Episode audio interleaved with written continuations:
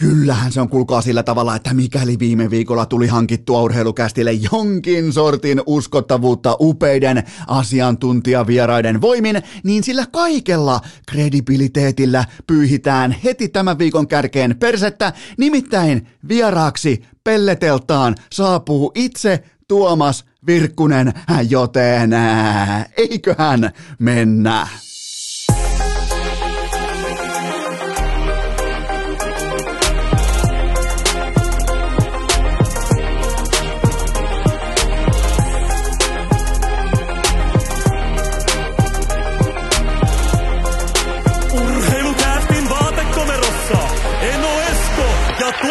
Kobe. Tervetuloa te kaikki mitä rakkahimmat kummikuuntelijat. Jälleen kerran viikonlopun jälkeen urheilukästin mukaan on maanantai 21. päivä maaliskuuta ja Eno Eskon uskomaton putki, se on virallisesti ohi, se on päätöksessä, se on maalissa nimittäin mulla. Nostan kättä pystyyn, mulla täällä urheilukästin piskuisessa karanteenivaatekomerossa on korona Miettikää, kaksi vuotta kuivilla, kaksi vuotta ää, tiukasti Matrix, Matrix-hengessä, kaikkea väistellen, kaikkea kiertäen, ja nyt se on mulla täällä. Se on myös tytskällä, joten tota, ää, tällä ollaan tiukasti koronakaranteenissa, vähän tälleen niin kuin muodin jälkijunassa, mutta ollaan kuitenkin, ja tota, ää, kaikki on hyvin, ei mitään sen puolesta. Oikeastaan äänikin on aika seksikäs. Täytyy myöntää, että jos mulla on tänään seksikäs vieras, eli Tuomas Virkkunen, niin itelläkin jotenkin nyt on ääni tikissä, kun se on vähän ehkä ää, kurkku on raspimainen, vähän niin kuin on koko koko ajan, äh, voisiko sanoa, orastava jano, sellainen puolit, äh, puolittainen vanhan liiton darra, josta toki alkaa olla viimeisimmästä versiosta, alkaa olla itselläkin sen verran aikaa, ettei ihan täsmällisesti muista, mitä se on, mutta sellainen napakka kurkkukuivuus, äh, nivelten ja jonkinnäköinen ontuminen kautta särky, ja ääni on helvetin seksikäs, joten pitäisiköhän tehdä erotiikka lataa, tavallaan niin kuin erotiikka lähtökohtainen urheilukästi maanantai-jakso, koska ää, täällä on nyt korona, kaikki on hyvin, ja ää, tulihan se tännekin, tulihan se lopulta tänne ja tota, täällähän siis mm, maaseudulla, kun käyt vaikka kaupassa, niin jos äh, mä annan vaikka kuvailman teille siitä, että siellä putoaa asiakkailta puukkoja maahan, niin ei siellä toisin sanoen kaikilla ole myöskään kasvomaskeja. Mä en myöskään ketään siitä enää kritisoi, että joku jossakin ei käytä kasvomaskeja, koska meidän on pakko yhteiskuntana, varsinkin nykytilanteessa, maailmantilanteessa näin poispäin, meidän on pakko mennä eteenpäin.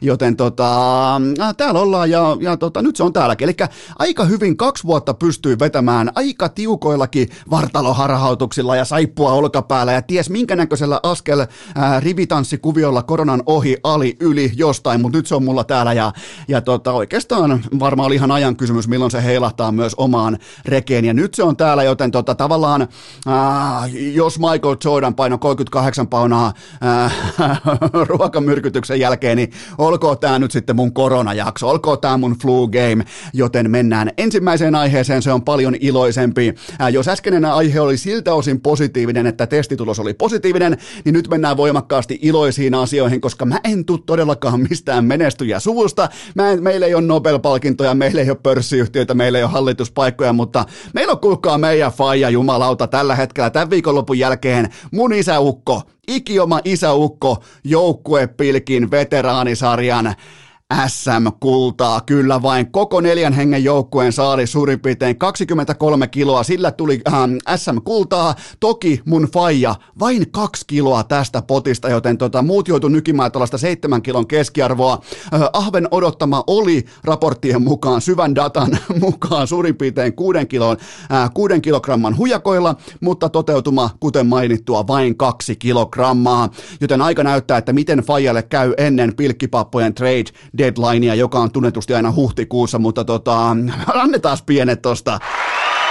Ei olla oikein ikinä, me seppaset ei olla oikein ikinä pärjätty missään, jumalauta, niin, niin miettikää, joukkuepilkin veteraanisarjan SM-kultaa kyllä näkyy, kun oli itse tehty noita mm, eurolavoista oli tehty palkintopodiumi, eli korkein jakkara oli niin kuin olisiko ollut viisi lavaa, kakkosjakkara ehkä kolme lavaa ja, ja sitten tota, pronssijakkara yksi lava, niin kyllä siellä vaikka yritti ottaa kuulisti vastaan meikäläisenkin faija tämän palkinnon, niin oliko jopa pientä hymyn karetta ja oliko jopa kärkkäisestä haettu uudet housut, kun ei ihan toi cancel memo ole mennyt ilmeisesti perille tuonne niin metsästys- ja kalastuspiireihin yli 65-vuotiaille henkilöille, niin tota, oliko jopa uudet ulkoiluhousut haettu kärkkäisestä pilkkikisoja varten, koska ties, että, että todennäköisesti joutuu juhlimaan sitten, tai niin kuin vilkuttamaan palkintopallilla ja seremonioissa, ja ai jumalauta. Tässä on niin kuin, käy paljon vieraita, jotka on voittanut vaikka olympiakultaa, tai mitä nyt tahansa, on tullut Stanley Cupia, on tullut kaikkea menestystä laidasta laitaan, niin nyt on vihdoinkin omassa suvussa aktuaalista, kun kukaan meistä ei ole koskaan pärjännyt missään. Periaatteessa pitää luoda itselleen ala tänne Suomeen, kuten vaikka podcastaaminen ja sen kaiken integroitun markkinointi ja näin poispäin, niin, niin silloin voi ehkä pärjätä, mutta jumalauta, seppäset ei olekaan niin fiaskosuku, kuten ehkä kylillä ää, on spekuloitu tähän saakka, joten Fajalle onnittelut joukkuepilkin veteraanisarjan SM-kultaa. Annetaan siihen vielä ihan pienet ja mennään ensimmäiseen aiheeseen.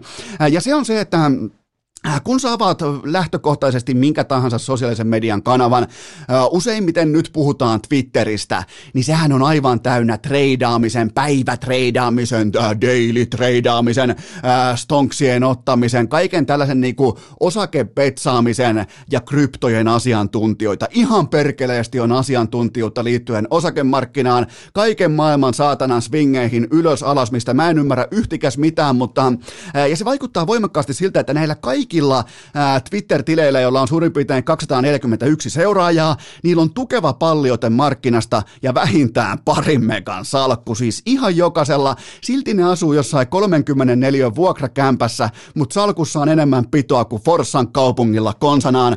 Joten tota, mun mielestä asetelma palautuu tietyllä tapaa ää, kredibiliteetin äärelle, eli nimenomaan sen uskottavuuden äärelle, jota urheilukästillä millään saralla ei ole. Joten jatketaanpa esimerkillä. Mitä jos mä sanon, Eno Esko täällä koronahöyryissä sanoo, että mä vaikka aktivoin mun Twitter-tilin ihan omaan käyttöön uudestaan ja öö, mä ilmoitan teille siellä vaikka, että öö, myykää Teslaa lyhyeksi, sortatkaa Teslaa että siinä on, mun, siinä on mun osakevihje, sortatkaa Teslaa. Niin mitä sä ajattelet, mikä on reaktio, mikä on vaikutus ja miten se näkemys laskeutuu just sulle? No entä jos saman viestin antaa vaikka ö, mun mielestä yksi Suomen älykkäimmistä aivoista, Jens Kyllönen, toteaa, että sortatkaa Teslaa, niin mitä sä teet? Sä todennäköisesti sorttaa Teslaa. Se vastaanotto on aivan erilainen. Se, va- se tulee aiheuttamaan ihan välittömiä toimenpiteitä yli, äh, niin kuin, äh, läpi sijoittajapiirien, koska kaikki tietää, että Jens Kyllönen, äh, sen aivot on eri tavalla kuin koodattu kuin vaikka mulla ja sulla. Joten tota, puntaroikaa hetki. Ää, ketä liikeasioissa kannattaa keskimäärin kuunnella? Ihan yleisesti kaikki, kaikki kategoriat mukaan, normaali liike-elämä, pörssiyhtiöt, urheilu, urheilubisnes, kaikki. Ketä kannattaa kuunnella? Kyllä vain huoneen fiksuinta ihmistä ja osaajaa, joka vaikka tässä ää, alustavassa esimerkissä on lähtökohtaisesti se on Jens Kyllönen, se ei ole Esko Seppänen. Voin ottaa siitä tukevan L mukaan, se ei varmasti ole Eno Esko, joten kannattaa kuunnella huoneen fiksuinta ihmistä, vaikka se tekisikin jotain kenties vähän radikaalia, erikoista, jotakin sellaista, mikä ei välttämättä istu sun pirtaan just sillä hetkellä. Joten kun Tampa Bay Lightning ja Boston Bruins toteavat yhteen ääneen, että NHLn draft pickit on yliarvostettuja, ylihintaisia ja ne tulee lyydä, äh, myydä lyhyeksi, niin eikö tässä pitäisi olla jossain määrin oppimiselle sijaa? Koska nyt ollaan tultu siihen hetkeen, jota mä uumoilin teille tuossa suurin piirtein jo ehkä kuukaus pari takaperin, että jossain vaiheessa NHL tullaan siihen hetkeen, mikä on nähty jo NFLssä ja NBAssa, että draft pickien arvo, se on aivan täysin mitätön. Antakaa kaikki pois, antakaa koko saatanan maaseutu pois, jotta voitte voittaa tässä hetkessä hetkessä, jotta voitte olla rele- relevantteja tässä hetkessä. Joten nyt NHL on astuttu NFLn, NBAn tielle ja mä tervehdin sitä todella lämmöllä. En siis sen takia, että olin ikään kuin Suomessa etupellossa ilmoittamassa, että näin tulee tapahtumaan, koska se on todella helppo ilmoittaa näin, koska seuraa amerikkalaista urheilua ja tietää, että miten se sykli ensin useimmiten baseball keksii jotain, sen jälkeen Äh, NFL tekee sillä rahaa, tämän jälkeen NBA hioo siitä loppu, äh, laadukkaan lopputuotteen ja sen jälkeen NHL kopioi sen kaiken. Ihan näin keskimäärin, miten viihdebisnes etenee. Joten tota, mun mielestä tässä on oppimisen paikka. Nimittäin kun Tampa maksaa Brandon Hagelista kaksi ykköskierroksen varausta, niin mitä se kertoo? Minkä takia ihmiset on huutamassa pitkin someja, että järkyttävä hintalappu? Mitä se on järkyttävä hintalappu? Mitä jos, ne, mitä jos ykköskierrosten öö, paskavaraukset jossain välillä 10-30, niin mitä jos ne on todettu matemaattisesti, että ne on ihan täyttä roskaa? Et ni, niillä ei ole mitään arvoa. Mitä jos fiksuimmat aivot on todennut, että näillä ei ole mitään käyttöä? Puhuu, tiedätkö, vähän kuiskaten siellä jossain data, datakammiossa puhuu, että kukaan ei kuule, että kukaan ei pysty varastamaan tätä kaavaa, mutta nythän ne puhuu erittäin kovaan ääneen, kun ne ilmoittaa, että me annetaan kaikki, me annetaan tosta toi ykköskiekka, kakko, tuo tulkaa hakee saatana, koko autotalli tyhjäksi. Joten tämä on tiukkaa viestintää Eihän meillä sinänsä, mulla ja sulla varmaan on mielipidettä äh, lupauksesta nimeltä Brandon Hagel, mutta silloin kun siitä lähtee kaksi kiekkaa, niin yhtäkkiä ihmiset on takajaloillaan tai niinku, ö, varpaillaan, että mitä siellä tehdään, että tämähän on pöyristyttävää, että aivan liian iso hintalappu. Tai kun Boston Bruins pulittaa Hampus Lindholmista kaksi ykköskierroksen varausta, niin ehkä meidän pitää tehdä läksyt. Muistakaa, Boston on kuitenkin se on akateeminen kaupunki, se on yksi urheilutieteen älykkäimmistä kaupungeista. Patriots, Red Sox, äh, Celtics, äh, Bruins, kaikki. Kaikki mitä siellä on. Se on yliopistolähtökohtainen kaupunki, missä tutkitaan asiat, eikä vedetä mutulla, että hei jätkät, että vittu, ja kiekko päätyy taas noin. Ei, kun siellä tutkitaan asiat.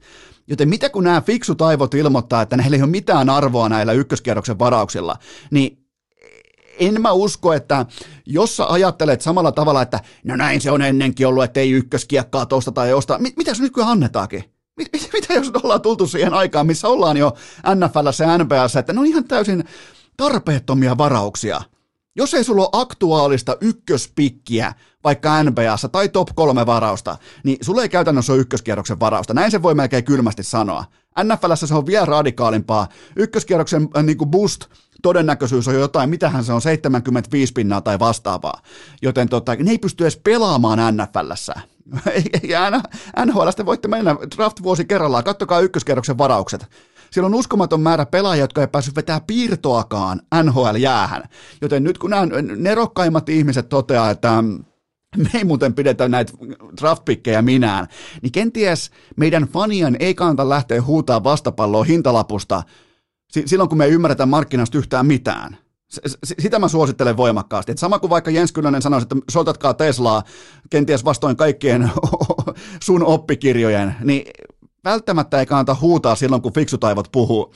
Ja tota, sekin on vielä mainittava erikseen, että Florida Panthers antoi kutakuinkin kaikki ykkös, ykköskerroksen varauksensa pois Claude Girouxsta ja Ben Chirotista. Minkä takia? Ne haluaa relevantteja, ne haluaa voittaa Floridan markkinan, ne haluaa iskeä Miami Dolphinsin kylkeen, ne haluaa iskeä Tampa Bay Lightningin kylkeen, Tampa Bay Buccaneersin kylkeen, ne haluaa iskeä Jacksonvillen kylkeen, ne haluaa, ne haluaa olla jotakin, ne ei ole koskaan ollut mitään, ne on ollut joku hauska Jaromir Jaagerin takatukka ja John Van Biesbrookin rotta, joka lentää jäälle. Siinä on kaikki, kunnes Uwe Kruppi tuli jatkoajalla paino kiekon nuotta ja se oli siinä.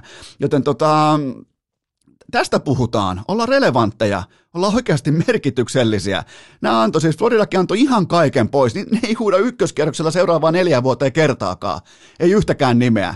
Joten tämä kertoo sen, että NHL on virallisesti, niin kuin mä uumoilin etukäteen, NHL on virallisesti astunut NFLn ja NBAn aikaan, ja se on helvetin hienoa. Se on meille faneille. Todella, mä voin kertoa, mitä tapahtuu seuraavaksi.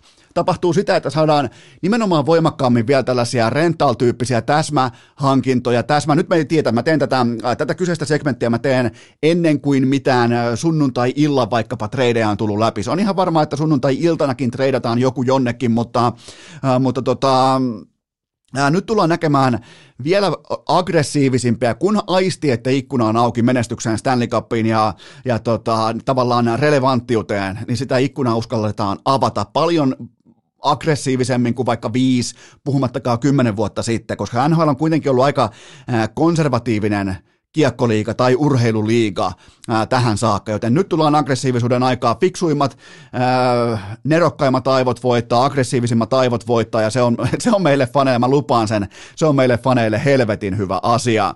Joten tota, jos sä oot USA-urheilusta kartalla, niin sä osasit nähdä tämän jo saapuvan, joten tota, ehkä ripauksen vähemmän huutoa somessa jostain hintalapuista ja enemmän sen ison kuvan hahmottamista, että mihin älykkäimmät ihmiset tätä NHL on viemässä. Ää, sitten erikseen merkittävin siirto toistaiseksi Angelo Giroux, konkari Florida Panthersiin, vastaan lähti ykköskiekan varaus ää, 2024, ja se oli myös tämän, niin kuin, mä, en, mä en mitään Owen Tippetteja tai mitään kolmoskiekan varauksia lähde noteraamaan, tämä oli niin kuin ainoa relevantti vastakappale, mitä lähti sitten Philadelphian suuntaan. Ää, Pantheripaita oli nimenomaan konkarin oma valinta, ja muualle hän lopulta ei olisi mennyt. Ää, kun sulla on, sen takiahan siis sopimuksista neuvotellaan, että sinne syntyy leverakea vipuvartta, sinne syntyy erilaisia ää, tähtipelaajan statuksen oikeuttamia kommervenkkejä, joilla sä pystyt tarvittaessa vivuttamaan itseäsi halusi mukaan periaatteessa aivan miten sä itse haluat, joten Claude Girouxlla oli franchise-luokan sopimus, mihin oli kaiken näköistä siirtopykälää kätketty, ja Claude Giroux ihan itse määritteli oman tulevaisuutensa tässä ja nyt, joten kysymys oikeastaan kuuluu näin päin, että mitä Claude Giroux valitsi? Ensinnäkin hän valitsi relevantin äh, Stanley Cup-jahdin, mikä on ollut filassa silkka vitsi viimeisen tuhannen ottelun ajan. Äh, toisekseen hän ilmoitti meille kaikille, että hän haluaa vihdoin piiloon. Hän haluaa hartioiden taakse, hän haluaa ää, numeron 16 vaikkapa taakse. Ei välttämättä piilo, se on useimmiten negatiivinen termi, vaikkapa ää, varjoihin, iskuetäisyydelle, ehkä vähän parasvaloista taustalle. Eli nyt, voi, nyt ei tarvi olla ihan itse koko aikaa lavan keskellä, nyt voi olla taustalla vaikka bassossa tai jopa rummuissa. Ja sen, se tavallaan, se ehkä saattaa jopa olla tämän treidin tärkein elementti, että Claude Giroux ei tarvitse tuntea tiettyä äh, filadelfialaista ylpeyttä, kun siellähän kapteeni ei voi mennä piiloon. Siellähän kun sä olet, äh, edustat filadelfialaista kulttuuria ja urheilua, siellähän sä et mene piiloon tai sä oot absoluuttinen petturi.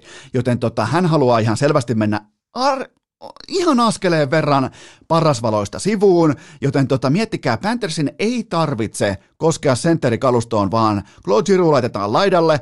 Tämä ratkaisee useammankin ongelman. Ne sentterit on edelleen Parkov Bennett, ää, Lundell, Luostarinen, ihan timanttinen keskikaista, 75 pinnaa mestariehdokkaan, mestariehdokkaan keskikaistasta suomalaisia, joten Giroux ei tuo ainoastaan terävyyttä kärkeen, vaan hän tekee tästä ihan oikean top 9 hyökkäyksen. Te olette varmaan kuullut kanadalaistoimittaja Sami Hofrenilta, joka on erittäin älykkäästi jo vuosikaupalla alleviivannut sitä tosiasiaa, että NHL ollaan siirrytty top 6 ajattelusta top 9 ajatteluun, eli sun pitää olla top 9 kunnossa, jos sä aiot nostella isoa pokaalia. Joten tästä tuli top 9, uskottava, ei, ei ainoastaan uskottava, vaan siis tuhovoimainen top 9 hyökkäys Florida Panthersista tämän treidin myötä. Ähm, ja sitten ollaan, voidaan ihan loppuun olla myös ihan rehellisiä. Miettikää, perheeninsä, multimiljonääri, 34-vuotias ja mieti paskasesta työläiskulttuurista Floridan aurinkoon ja golfkenttien välittömään läheisyyteen, ei osavaltioveroa, aurinko paistaa joka ikinen päivä, ihan sama kuin Tom Brady tai lukuisat losiin matkanneet NFL, ää, NPA-tähdet, ihan sama valinta. Giroud teki sen valinnan, joka me muutkin oltaisiin eittämättä tuossa tilanteessa tehty. Joten tämä oli unelmatilanne kaikille osapuolille, jotka oli ihan tavallaan niin kuin kattauksessa mukana.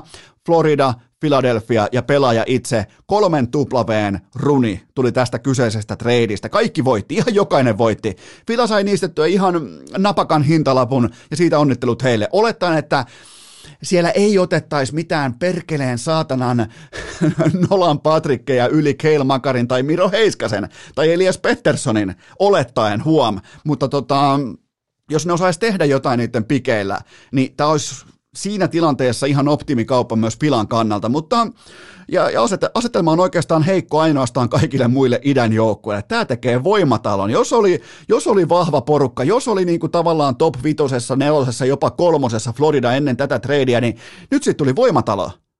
Ja, ja, ja siis tämä kaikki, tämä, tavallaan tämä fiksusti äh, GM Bill Chiton pelaama monipuolinen jako, missä siirrettiin elementtejä jo etukäteen, tehtiin cap-tilaa, tehtiin vähän tradeja, haettiin puolustukseen vahvistusta, leveyttä, laajuutta, annettiin pois toi ja toi asia, jotta saatiin rakennettua tällä ja tällä. Laskeutumisalusta, niin miettikää tänä aamuna Stanley Cupin odottama koko NHLn suurin Eli koko paskan voittamisen odottama on 10,4 prosenttia äh, Florida Panthersillä. Se on koko NHLn suurin noteraus, suurin lukema Manipukin mukaan. Joten tota, näin pelataan peliä. Onnittelut GM Bill Zitolle laadukkaasti läpiviedystä kokonaisprosessista ja äh, palasten liikuttelusta ja On, on, nyt tää on, nyt, nyt on niinku hienoa, kun sä, sä varmaan rakastat Parkovia niin kuin mäkiä, äh, tykkäät katsoa Lundelin jääkiekko, arvostat äh, luostarista näin poispäin, niin, niin siinä on kuulkaa nyt ihan oikeasti kymmenenpinnainen sauma mennä päätyy asti ja ja sen mahdollistaa nimenomaan tämä, että on, yhtäkkiä toi on top 9 ää, laadukas hyökkäys on kasattu muutamalla pikkusiirrolla. Vähän dumpattiin jotain vatraanoa näin poispäin, että saatiin tehtyä tilaa ja nyt se on tässä. Joten tota, se on, Stanley Cup tai Boost on tilanne ja se on hienoa urheilussa. Se tuo merkityksellisyyden tunteen ja onnittelut myös Sassa Barkoville. Ekaa kevääseen hän lähtee koko urallaan siten, että nyt on ihan oikeasti sauma vetää päätyä myöten. Tähän asti se on ollut haihattelua. Tähän asti se on perustunut ää, toivomiseen tai vastustajan vaikka ykkösveskarin loukkaantumiseen tai johonkin muuhun vastaavaan. Nyt se perustuu siihen, että teidän nyrkki on kovempi kuin vastustajan nyrkki. Ai saatana, miten hieno tilanne lähtee pelaamaan playoff-jääkiekkoa. Ää, otetaan vielä tähän oikeastaan muutama segmentti. Itse mä vedän kaiken putkeen, koska ääni kulkee, korona ei haittaa mitään. Ää, mun piti tähän tehdä muutamia niinku, Äh, välijinglejä ottaa vähän vettä, vettä välistä, mutta vituttais mitään vettä juoda, kun nyt ollaan, ollaan rehellisesti koronassa ja oikeastaan äänikin on edelleen helvetin seksikäs.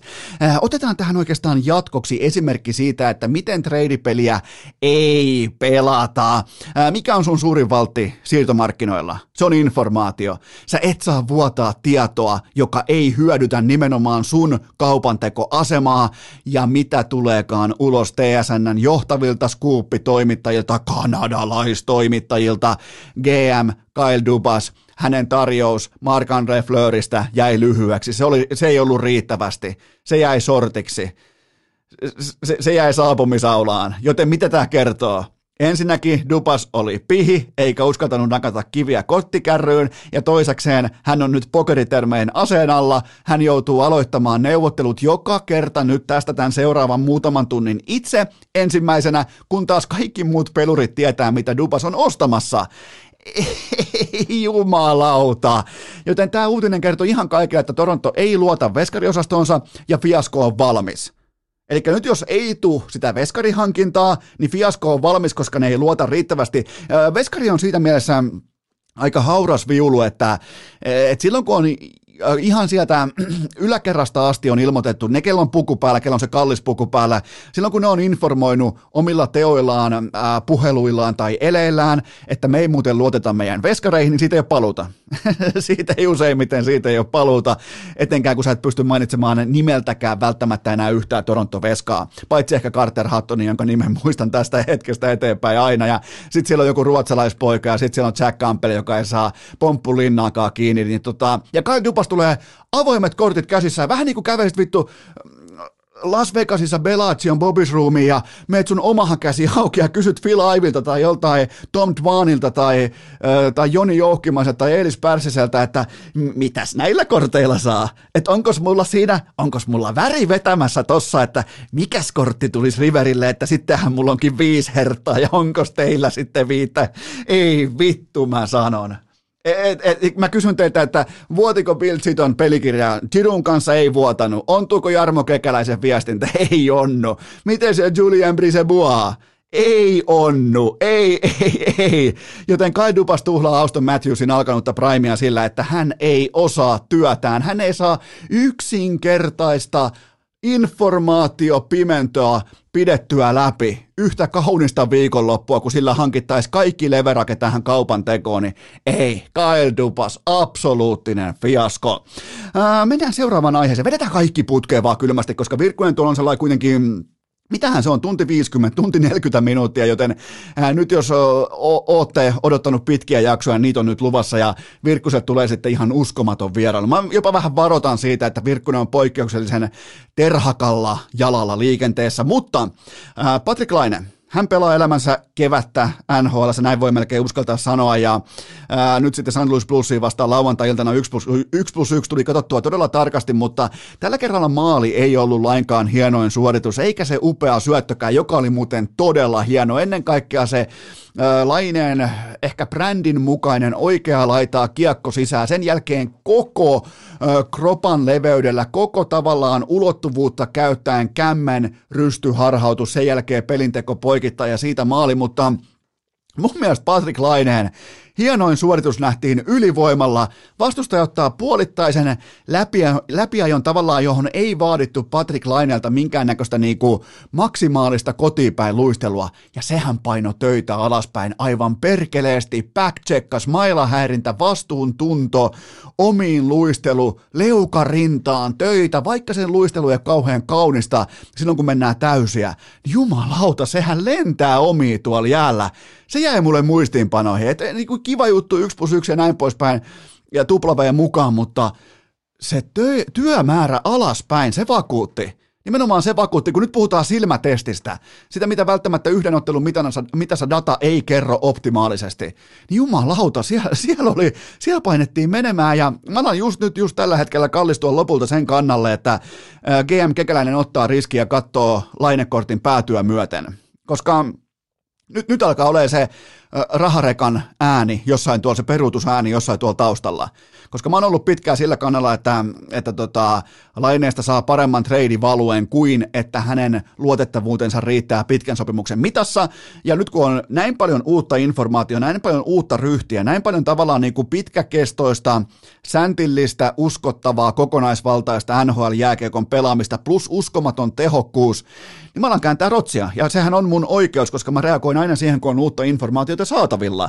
Joten on, on siis todella vaikeaa käsittää, että mitä se viime kausi oli, mutta yhtä kaikki kekäläisellä on uskomaton jokerikortti pakassaan koko maanantain ajan, kunnes ää, trade deadline menee kiinni.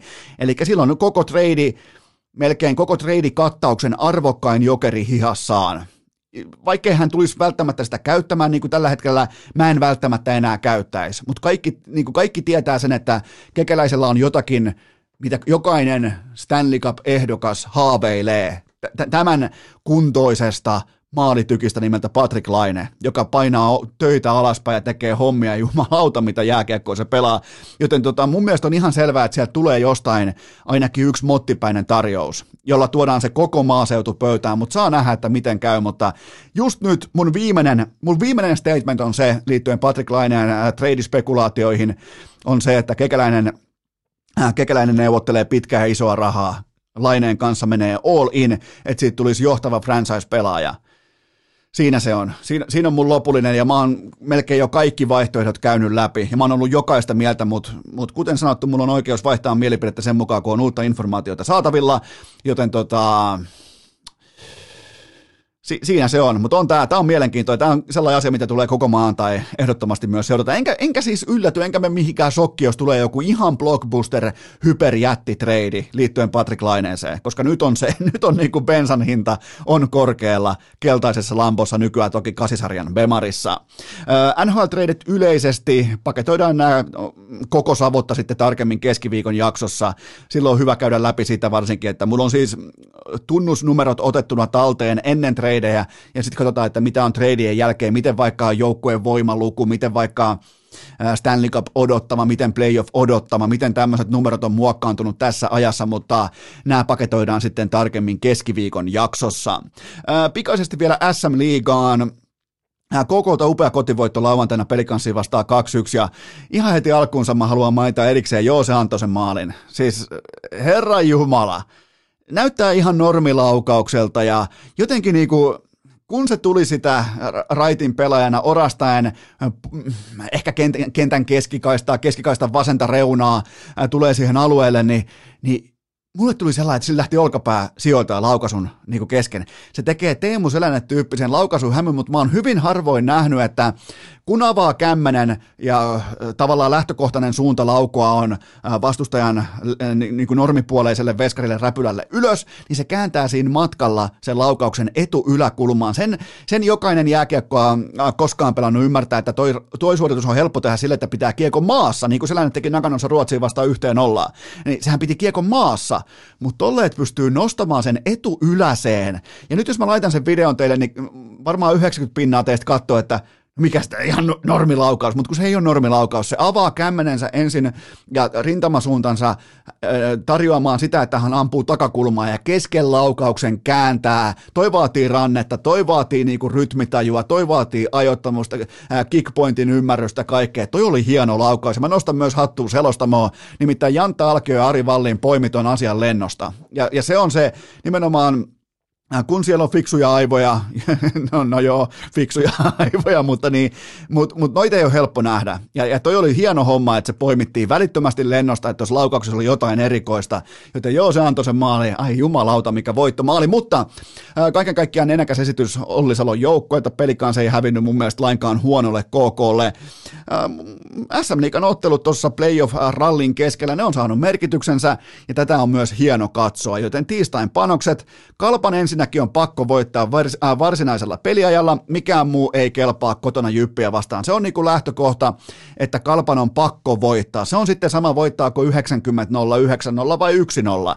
Niiden on pakko voittaa ja ottaa kolme pistettä jyppiä vastaan tiistaina kotona, kun taas pelikanssille puolestaan piisaa mikä tahansa lopputulos äh, varmaan jatkopaikkaan kuin suora tappio kerhoa vastaan kotona.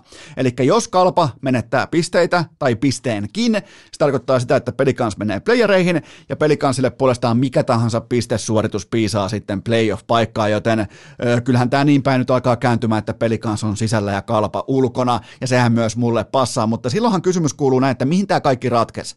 No se ratkesi siihen, että Jokerit pelaa tai pelasi Kaljun Hitlerin liikaa ja pelikan sai oman poikansa kotiin, joten Hannes Björnisen loppusekunnin tasoitus kärppiä vastaan oli tämän kevään muutoksen tekevä hetki.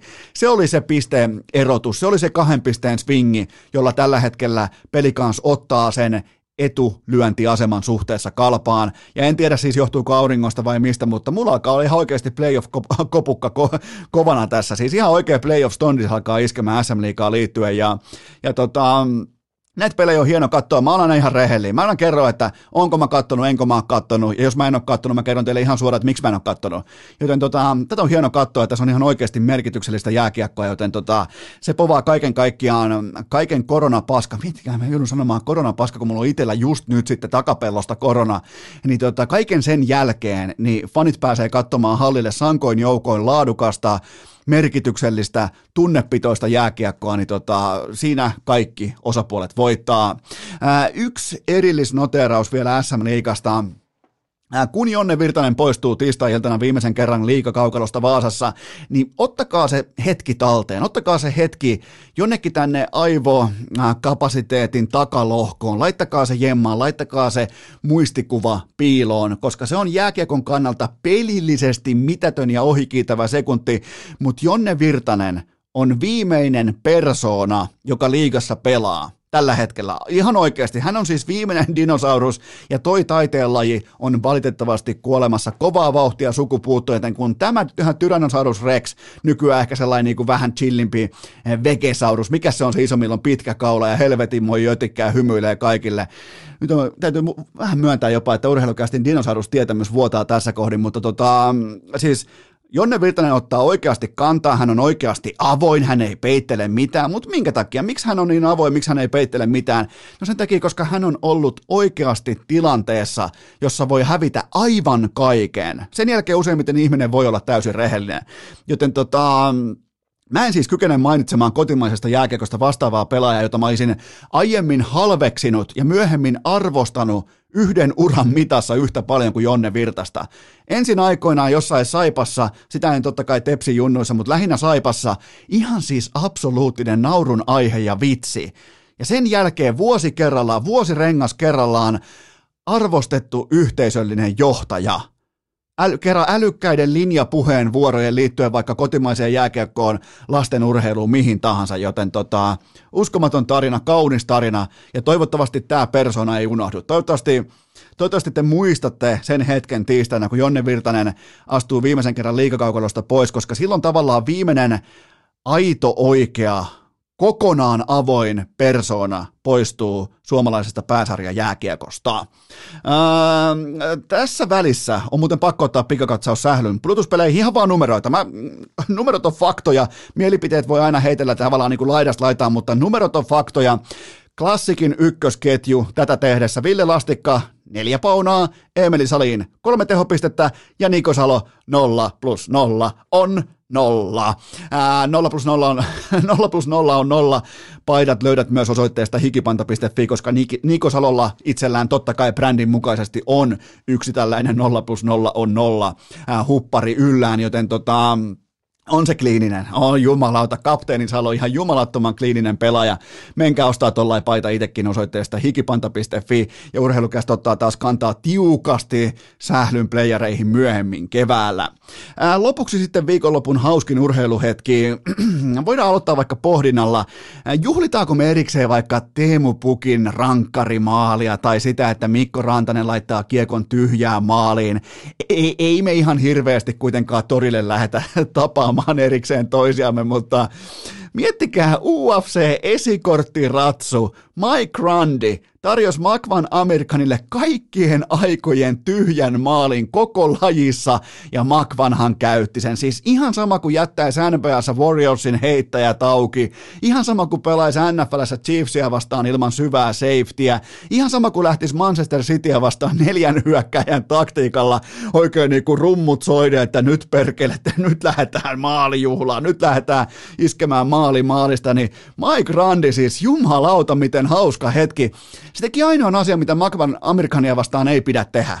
Se tarjosi niinku oman päänsä sinne kaidaloon, että hei, tässä on mun kaula ja tässä on mun pääni, katsotaan mitä saa taikaa.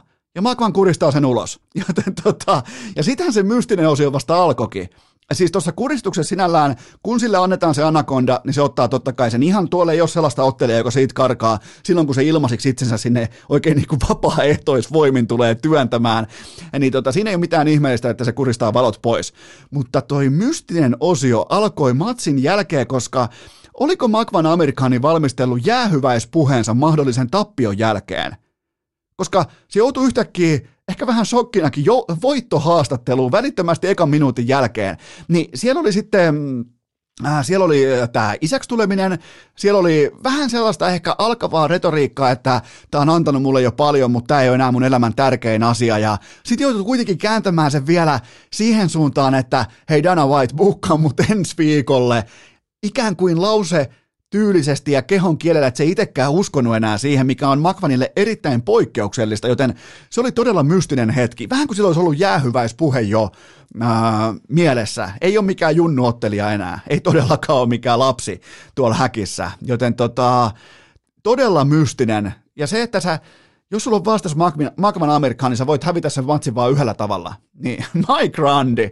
Siis, ja se, että toinen näyttää pummilta, eli Magvan, ja toinen on absoluuttinen täyspummi, eli Mike Grundy, ja Magvanille ilmainen tupla ja silloin kun näitä tulee, varsinkin kamppailuurheilussa, kun sulle tulee ilmaisia voittoja, niin sä otat ne, joten siitä Magvanille hatun nosto, että se pystyy kapitalisoimaan sen hetken, kun se tarjottiin tyhjää maalia, ja se pystyy ottamaan sen voiton sieltä mukaansa. Jos tää on vikamatsi, niin ainakin se ura päättyy sitten voittoon. Ja jos se tulee ilmaisiksi, kukaan ei muista enää kahden viikon päästä, joten siitä hatunnosto, pidetään pieni tauko ja sen jälkeen Tuomas Virkkunen. Urheilukääst! Kummikuuntelijoille uskollinen kuin puljun Golden Retua. Tähän välikköön mulla on teille huippunopea kaupallinen tiedote ja sen tarjoaa urheilukästin yhteistyökumppani Sportscar Center. Nimittäin Eno Eskolla oli käytössä scc.fi Concerier palvelu. Homman nimi on siis se, että jos sulla on mielessä jokin auto, niin kuin mulla oli, mannoin speksit, pitää olla tolla ja tolla juttu, niin sen jälkeen laitetaan tiimalasi tikittämään ja odotetaan niiden ostotiimi tekee töitä, niiden asiantuntijat tekee töitä, mistä tällä auto voisi löytyä, ja kun se löytyy, syntyy, sen jälkeen sitten potentiaalisesti syntyy myös kaupat, kuten mun tapauksessa myös syntyy, joten en voi tarpeeksi suositella siitä syystä, että ei tarvi lähteä pyörimään sinne autokauppoihin tai potkimaan renkaita. Silloin varsinkin kun tietää, että minkälainen sen pitäisi olla, niin kaikki meni todella kliinisesti. Mulla oli jatkuva informaatio siitä, että missä mennään, ää, mitä on tarjolla, mitä on tulossa, missä voisi olla verkot vedessä, joten aivan helvetin laadukas Concierge-palvelu. Suosittelen voimakkaasti, eli nyt paistaa aurinko, tuolla on melkein helle lukemia, joten ehkä sullekin se kesäinen auto alle alle. Joku, mistä oot ehkä ää, spekuloinut, oot pohtinut, oot miettinyt, niin käy tsekkaamassa scc.fi ja sieltä Concierge-palvelu, eli tällainen niin avustus tai jonkinnäköinen niin kuin, äh, hovimestaripalvelu, eli Sanna toivomuslistan, pitää olla vaikka tällaiset ja tällä, tällä ja tällainen merkki, pitää olla tollain väri, pitää olla tommoin varustepaketti, pitää olla tollain äh, vaikka tommoset vanteet, renkaat, mitä tahansa, niin se on niiden duuni. Se on nimenomaan heidän duuni ja siinä ne on helvetin hyviä, niillä on 30 vuoden kokemus tästä hommasta, niin älä lähde itse lottoamaan tai potkimaan niitä renkaita, vaan kerro, mitä sä tarvitset, niin sen jälkeen sua kyllä autetaan ja palvellaan, joten tota, scc.fi ja sieltä Concerier-palvelut, joten tota, annan todella todella voimakkaan suosituksen. Nimenomaan jos sulla on se joku tietty haave tai joku tietty, mitä ei löydy kaupoista, niin ei mitään muuta kuin scc.fi ja Concerier-palvelu käyttöön tähän kevääseen mieletön Enoeskon suositus. Ää, tähän kylkee myös toinen huippunopea kaupallinen tiedoteesen tarjoaa urheilukästin pääyhteistyökumppanin Liikkukuntokeskukset. Tampere, Hervanta, nyt hereillä, nimittäin tämän koko maaliskuun loppuun saakka. Mennään vielä toistaiseksi maaliskuuta, tämän kuun loppuun saakka liittyminen Hervannan liikkuun 9 euroa, kun se on taas sitten normaalisti 58 euroa, eli nyt vielä sä säästät 49 euroa, menkää salille, miettikää suoraan Tampereen legendaarisella ratikalla oven eteen, ihan suoraan, ei tarvi muuta kuin astua ovesta ovelle, niin se on silloin siinä muuta kuin toistot sisään, joten sanaa liikkeelle Tampereella, eli Padelmailla tuliin ja maksimipenkkiä tilalle liikku.fi, ja nyt se koittaa. Se hetki on täällä, nimittäin Tuomas Virkkusen paluu. Urheilukääst! Kaikki muu käy paitsi padelia varten lämmittelevä Tuomas Virkkunen. On aika toivottaa tervetulleeksi urheilukästiin seuraava vieras, joka tunnetaan ennen kaikkea siitä, että hän oli urheilukästin historian ensimmäinen kesätyöntekijä, joten nyt on vähintäänkin kohtalaista, kohtuullista sekä aiheen mukaista näin työnantajana tiedustella, että mitä hänelle kuuluu nyt. Onko hän jopa saanut alan töitä viime kesän upean suorituksen jälkeen? Floristi, kultakello fetissi, Tuomas Virkkunen, tervetuloa jälleen urheilukästiin kasvattaja seuraan. Kyllä, ai vitsi miten hienoa on palata. Ja kevät aurinko tuolta vielä hellii, tuoden tieksää niitä kesätyöntekijälle aika äärimmäisen tärkeitä niin kuin fiiliksiä, eli sitä aurinkoa vielä. Niin eikö se ole niin kuin aika symboloiva päivä niin kuin jopa starttailla no, niin kuin no, käyt, Käytännössä, jos nyt niin kuin mitataan, mitataan vaikka tällaista niin kuin omaa pikku kevätkopukkaa tai puolistondista, niin tota, mun kevät lähtee tästä liikkeelle. Tai oikeastaan kesä lähtee tästä hetkestä, kun mä juttelen sun kanssa pitkästä aikaa, niin, niin mulla on virallisesti kesä. Onko sullakin nyt kesä? Kyllä, se tästä niin kuin alkaa aika hyvin kyllä niin kuin fiilis alkaa tulla tästä näin. Mä siihen tuohon, tuohon sun juontoon haluan vielä sille palata, että kiitos vielä sulle näin jälkikäteen siitä kesätyöpaikkaa, että mä sain – sitten sehän poiki mulle niin kuin pari selostuskeikkaa tuonne ma- Maikkarille. Et mä sain sitä kautta, joo, mä pääsin sitten sitä kautta niin kuin tekemään Mä muun muassa tota, tällä kaudella ö, sitä Italian liikaa, mä oon selostanut siellä semmosia Askoli vastaan Udineesse-pelejä, sellaisia, mitkä kerää niin kuin miljoona yleisöjä. Et mä oon niitä päässyt vähän niin kuin kokeilemaan silleen, vähän tiedätkö ottaa sitä niin kuin tuntumaa, niin kuin sanotaan. Joo, joo, koska noihan soitti mulle noin Maikkari urheilupomot, tota, ihan siis pörssiyhtiön hallituksesta asti soitettiin mulle, että onko mulla antaa referenssiä, niin mähän sanoin, että kiertäkää helvetin kaukaa, että ihan niin kuin laitoja myöten kierrätte Virkkusen. Että tota, siitäkin huolimatta, niin aika kova, että pääsit heti selostamaan Italian liikaa.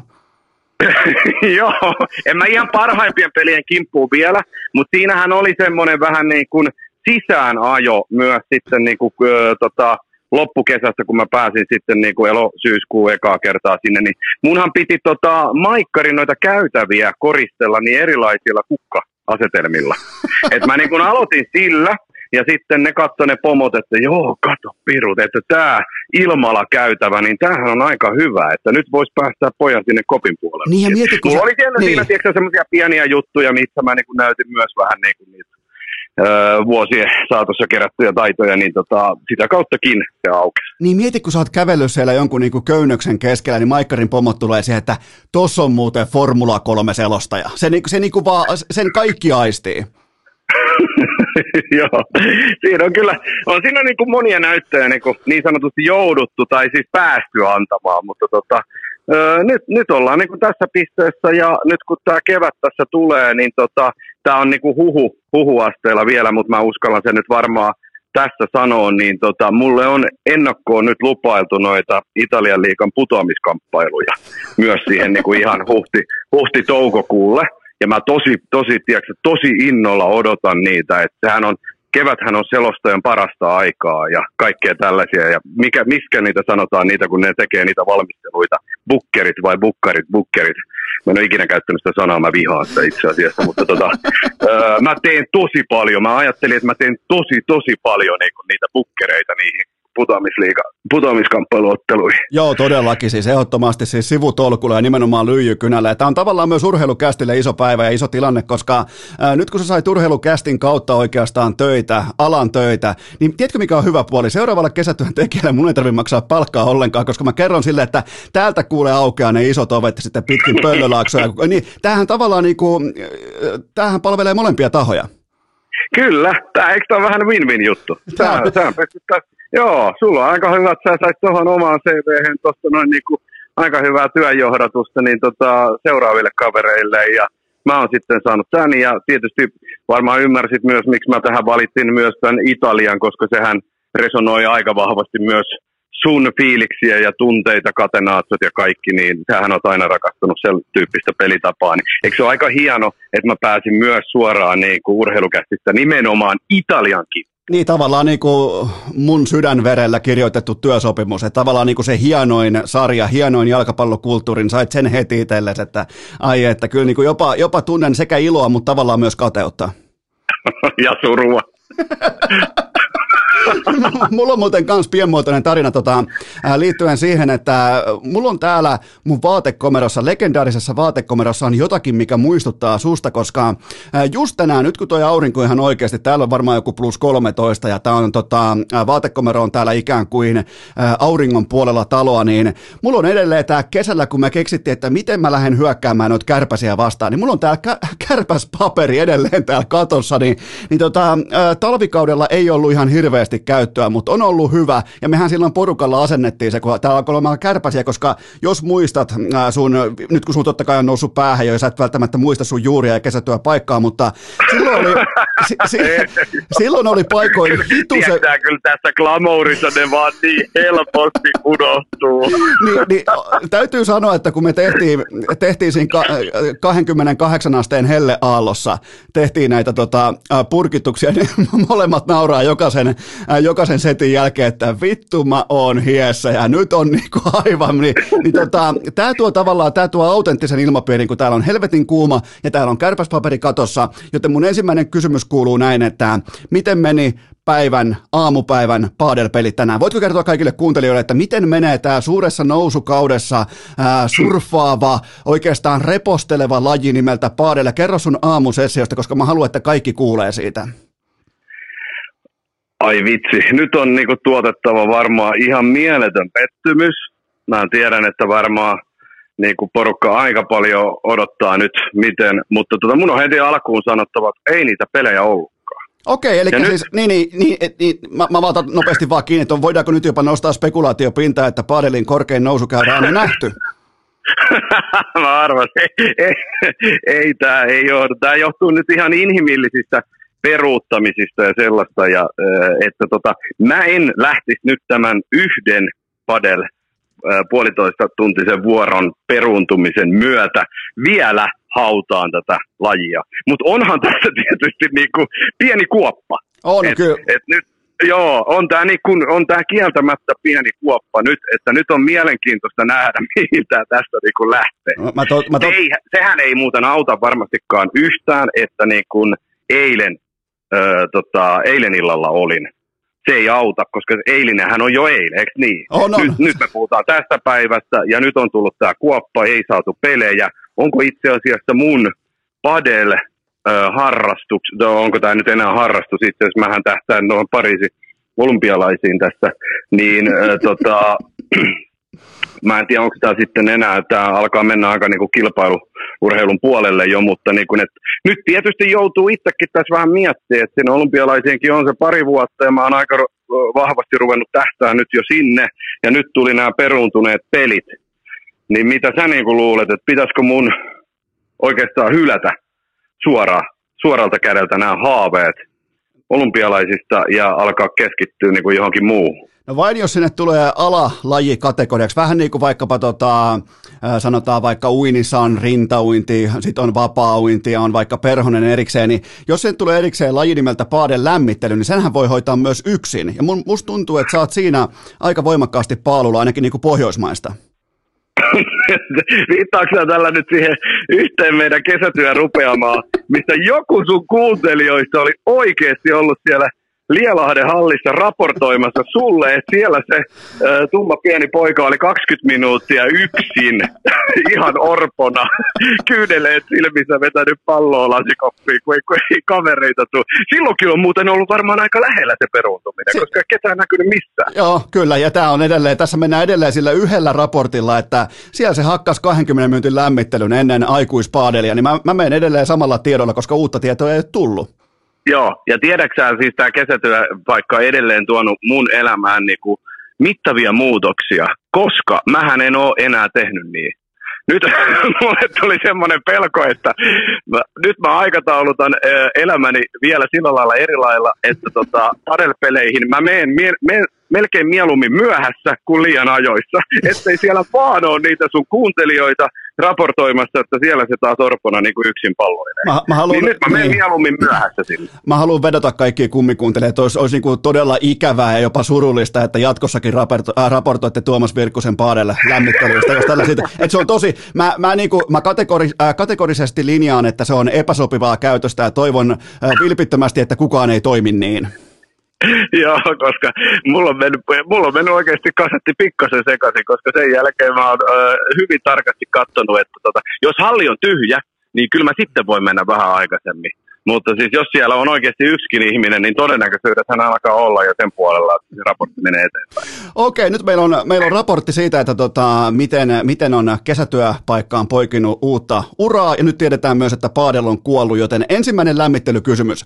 Ää, tota, anna mulle numero välillä 85 ja 100. 87 tuli ekana mieleen. Okei, eli Cristiano Ronaldo ottaa 87 prosenttia sun analyysin mukaan siitä, että minkä takia Manchester United putos. Joten tota, aika kova, mun mielestä, mun mielestä aika rehelli arvio, 87 pinnaa. Siinä jää vielä muille 13 prosenttia, joten tota, mä halusin vaan niin kuin heti saada vähän niin kuin pöydän puhtaaksi, että saadaan, mä annan nimittäin 95 pinnaa Ronaldolle tuosta putoamisesta, mutta tota, se oli kuitenkin tällainen niin kuin ensimmäinen lämmittelykysymys, että minkä takia Manchester United on ulkona ja kuka on suurin petturi, no se on tietenkin Cristiano Ronaldo. Onko sulla tähän jotain vielä niin kuin lisäkommentoitavaa? No ei.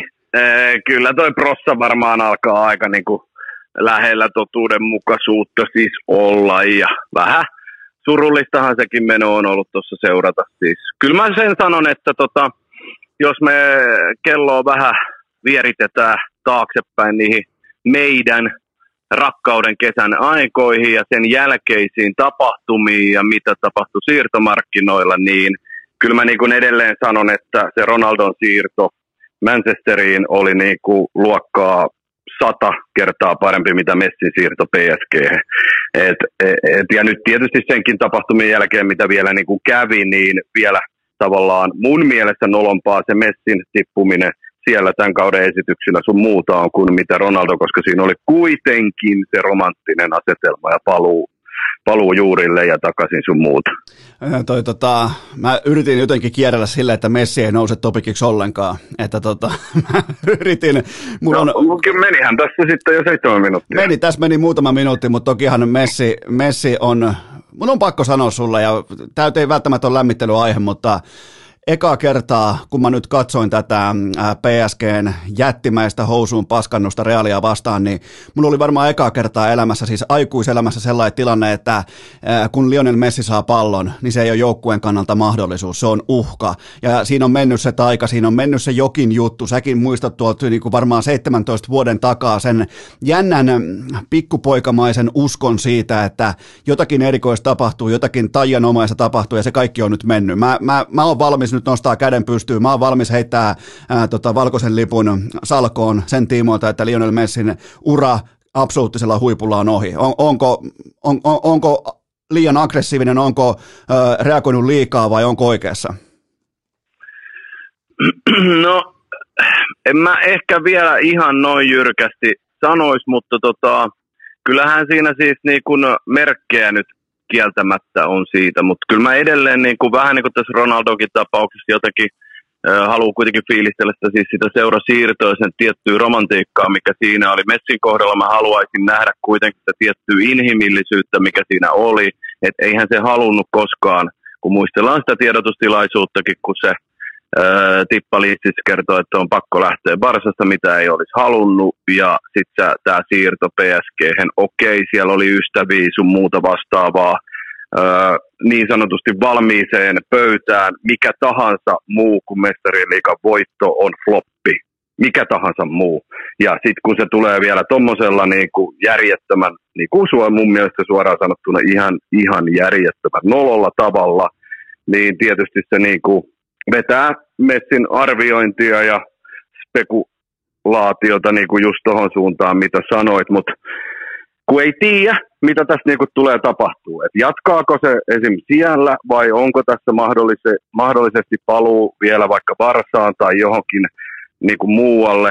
Mutta kyllä mä sanon suoraan, että silloin kesällä, kun tämä alkoi niin kuin hahmottua, että se PSG, niin kyllä mä oikeasti, mä en tiedä käytiinkö me sitä sunkaan läpi vai, vai tota, juteltiinko me yhtään siitä, mutta siis kyllä mulla oli tiedätkö semmoinen fiilis, että miksi helvetissä pitää mennä niin kuin sinne, kun siis tavallaan sulla ei ole mitään muuta kuin hävittävää.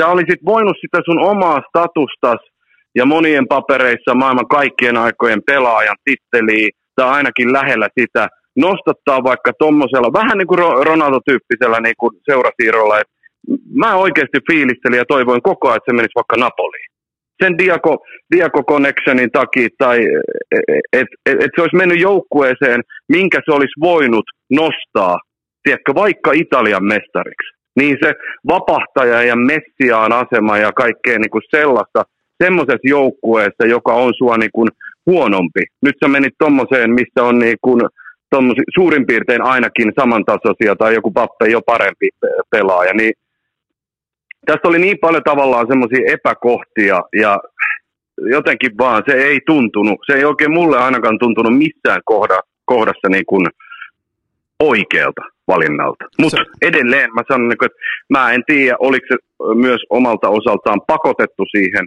oliko millään, esim. Napoli, millään muullakaan seuralla yksinkertaisesti vaan niin kuin varaa messiin, ja oliko se niin kuin mitenkään mahdollista siirto mihinkään muualle. No lopputuote tuolla kentällä kuitenkin kieli sen puolesta, että, että lähti jahtaamaan jotakin hyvinkin erikoista tavoitetta tai jotenkin, niin kuin, että te liitytään All-Star-joukkueeseen ja sen jälkeen sitten sulla ei ole mitään muuta kuin hävittävää. Ja nimenomaan tuossa positiossa niin Messil oli se ollaan nähty paljon mestarien liikassa sellaisia, missä Barsa vaikka johtaa kahdella kolmellakin maalilla ja sen jälkeen tulee jättimäinen sulaminen paikassa, missä ei ole mitään voitettavaa, niin valitettavasti tästä tuli tavallaan niin kuin uusi katkelma tähän kirjanpitoon. Niin, tuli joo. Et kyllä, kyllähän tuossa niin kuin, öö, PSG tässä tällä kaudella paljon ollut, varsinkin näissä isoissa peleissä, niin kyllä mä niin, se Messin elekieli, ilmeet kaikki, siinä varsinkin siinä lopussa, kun se sulaminen niin kuin tuli, niin eihän siinä ollut niin kuin, ei siinä ollut mitään sellaisia viitteitä, mistä tuossa sanoikin, niin kuin, että Messi olisi ottanut reppariin jengin ja alkanut niin kuin kannattelee. Se oli ehkä niin kuin jopa eniten lamaantunut niin kuin kaikista niistä. Et Pappe ja Neymar mun mielestä jopa ihan pikkasen jopa niin kuin yritti sen kolmannen maalin jälkeen, mutta niin kuin Messi ei näkynyt niin kuin ollenkaan. Et kyllä, kyllä vaan niin kuin pahaa teki katsoa sitä, miten mun mielestä niin kuin omalla tavallaan se vähän niin kuin tuhoaa sitä omaa perintöönsä nyt tuolla.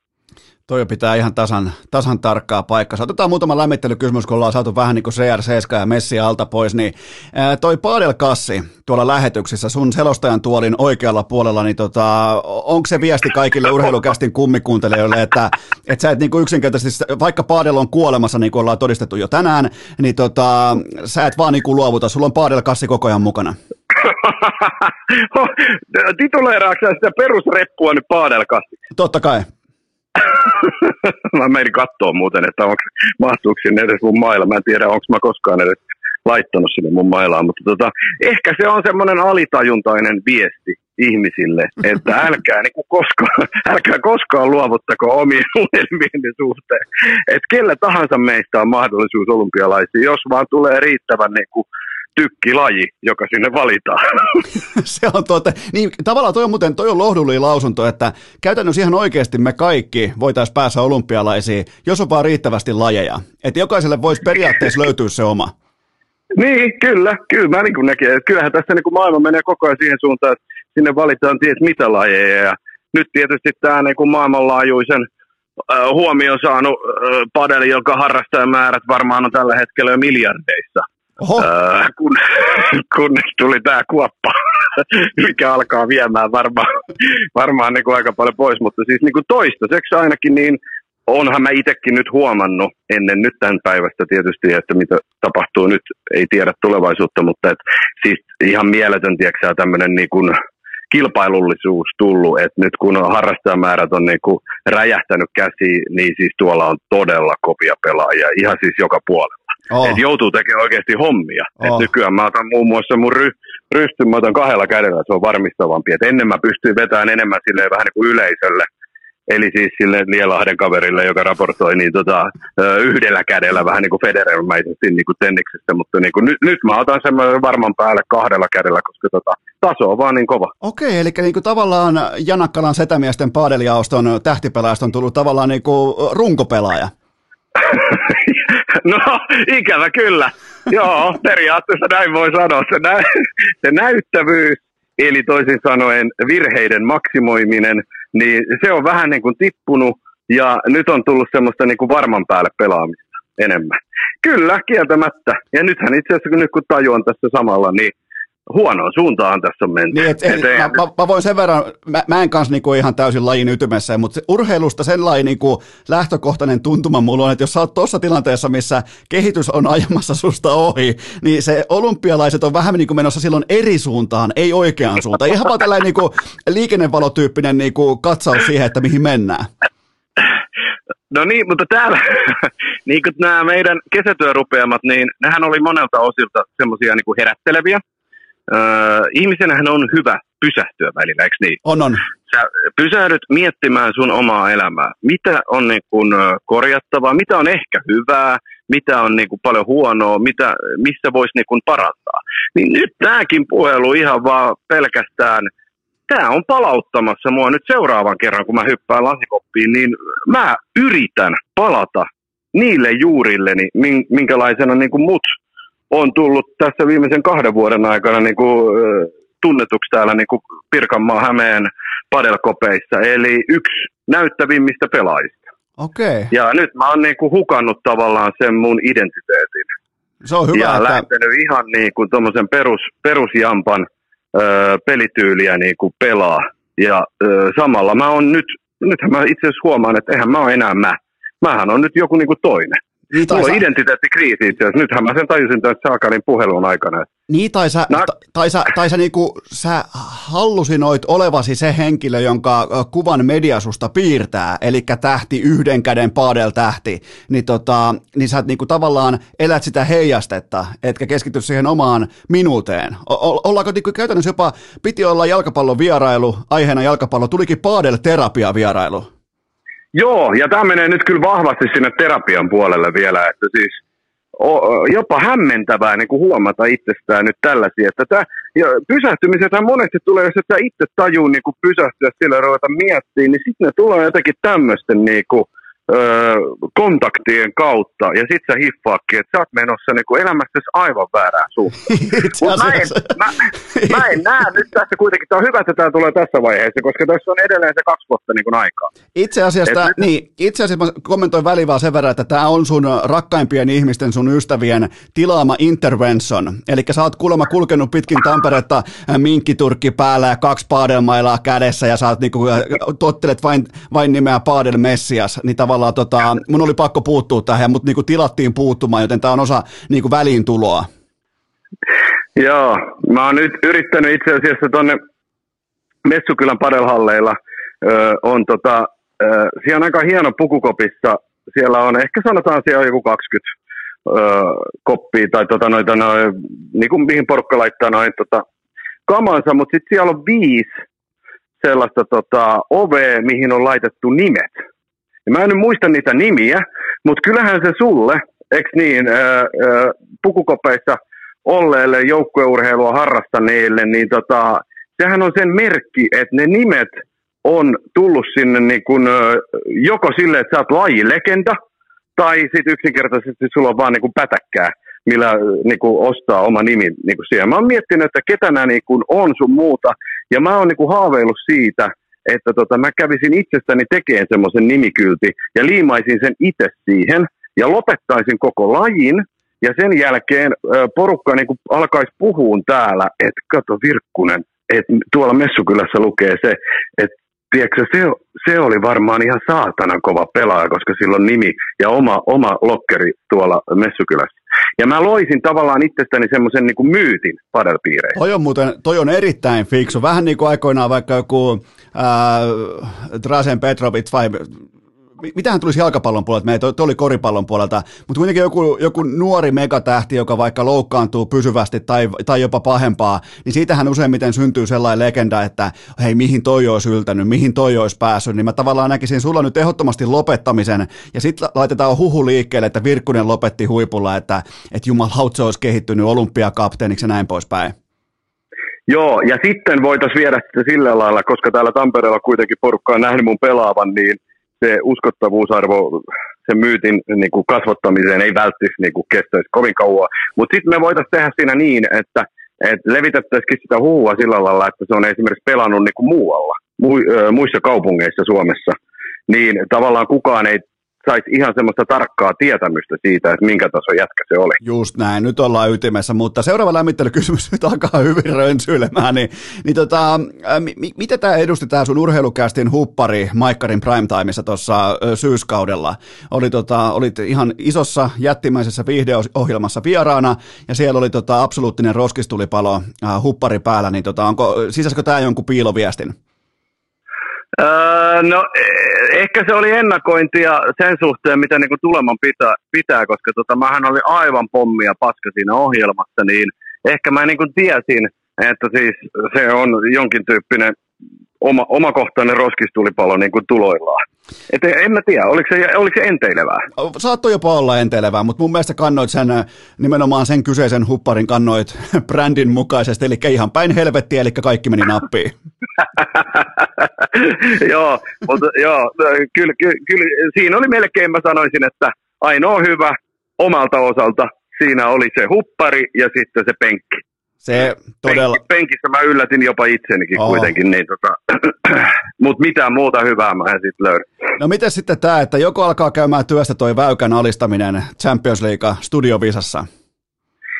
Joo, mua ärsyttää. Minkä takia tuli tämmöinen äh, äh, täysin luonnoton käänne ottaa siihen äh, toinen selostaja mukaan? Ei mitään siis niin kuin, äh, rakasta Kottoskaa kohtaan, mutta tota, me ei kaksin pystytty nyt väykkää voittaa, sitä ennen mun saldosta vastaan oli kuitenkin 3-0. Niin.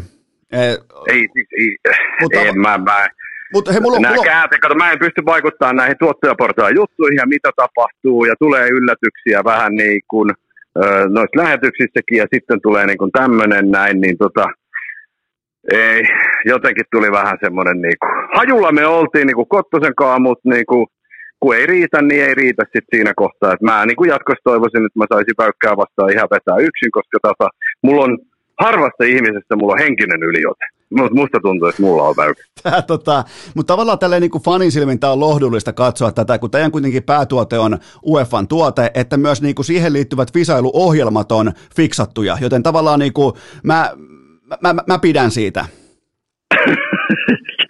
Niin ei, siis ne on, ne on hyviä, hyviä pätkiä. Pasasella on, Pasasella on täydet niin kuin, avaimet, öö, mitä se tota, tekee, että tota, mitään kyssäreitä meillä ole koskaan niin kuin saatu, saatu silleen tietää, vaikka tämän 3-0 jälkeen mä ymmärrän, että Väykkä on alkanut niin kuin huuteleen, niin kuin, että nämä on järjestetty ja sun muuta.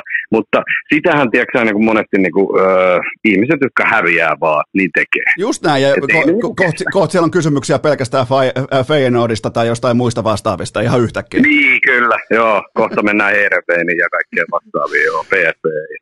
Joo, mutta tota, se on ollut kiva osuus. Mä oon oikeasti tykännyt siitä. Se on, se on hieno, koska tota, sie, sä et voi millään tavalla myöskään valmistautua siihen. Se voi olla niinku hassuttelukysymys, öö, kuinka monta sekuntia kaveri pitää pyttyä ylhäällä, tai sitten siinä voi oikeasti olla ihan sellaista niinku, niinku, ihan aiheeseen liittyvää, vähän niin kuin oikeaa tietokilpailu kysy, kysymys niin kuin meininki. On muuten ollut, voit, voit sanoa Peetulle ja, ja tota, Väykälle, että on ollut ihan fantastista studiomateriaalia tässä nyt tämä koko, oikeastaan, no koko tämä kevätkausi tässä, kun on menty, niin, niin, niin ollut kyllä ihan älytöntä. Nimenomaan kaikki data, kaikki graafit, kaikki ö, piirakkadiagrammit. Ihan oikeastaan ainoa se, jos sinne selostamo ei katsottaisi erikseen, kun siinä on se vitun paadelkassi, niin jos sen saisi vielä leikattua pois, niin tota, mä alan puhumaan jopa niin kuin maailman kärkituotteista. Että voit antaa palautetta sinne, että on aivan poskettoman hyviä studioita ollut tähän saakka.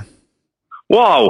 Ei vitsi, kiitos toi tota, lämmittää vien, ennen kaikkea se reppu-kommentti, mutta tota, mä, vien, mä vien eteenpäin. Mutta kyllä mä tota, sanon, vaikka tämä nyt on vähän ehkä hölmöä sanoa, kun itse siellä on, mutta niin kun, kyllä tässä on öö, vajaa parikymmentä vuotta oltu öö, poukkoiltu öö, kanavalta toiselle ja oltu ties keiden kanssa niin tekemässä ja upeita – juttuja on tehty niin kuin aikaisemminkin, mutta kyllä mun on pakko sanoa, että kaikkein eniten mä oon niin kuin ylpeä tästä jengistä ja tästä, niin kuin te, tai tästä, näistä niin kuin studioiden laadusta, mitä me just nyt pystytään niin kuin tekemään. Et, et, et nyt maailma on mennyt tohon suuntaan, mitä, mihin vähän viittasitkin. Data on isossa roolissa nykypäivänä ja katsojat on yhä enemmän ja enemmän sellaisia, että perus semmoinen bullshitin jauhaminen ja niin kuin läpättäminen ei pelkästään riitä. Oikeasti pitää pystyä tarjoamaan niin kuin paljon analyyttisempaa, paljon niin kuin dataan perustuvampaa ja paljon parempaa asiantuntemusta. Ja siinä mun mielestä nämä meidän studiot kyllä nykypäivänä, niin nämä on oikeasti, noin äijät on ihan tajuttoman hyviä, että sä mietit jotain Pasastakin, jolla on pitkä pelaajaura, nyt muutamat vuodet ollut tossa – vetää tuon hostin roolin ihan, ihan timanttisella tasolla. Ja nyt kun Väykkä jäi klubi 04 pois, silloin on ollut aikaa tuossa niin kuin enemmän, niin on hieno katsoa, kun sä saat pikkasenkin rutiinia enemmän ja oot sen kameran edessä yksi, muun muassa niissä pizzaslice-hommissa sun muuta vastaavaa, kuinka nopeasti tuommoinen kaveri ottaa haltuun sitä paremmin ja paremmin, tiedätkö?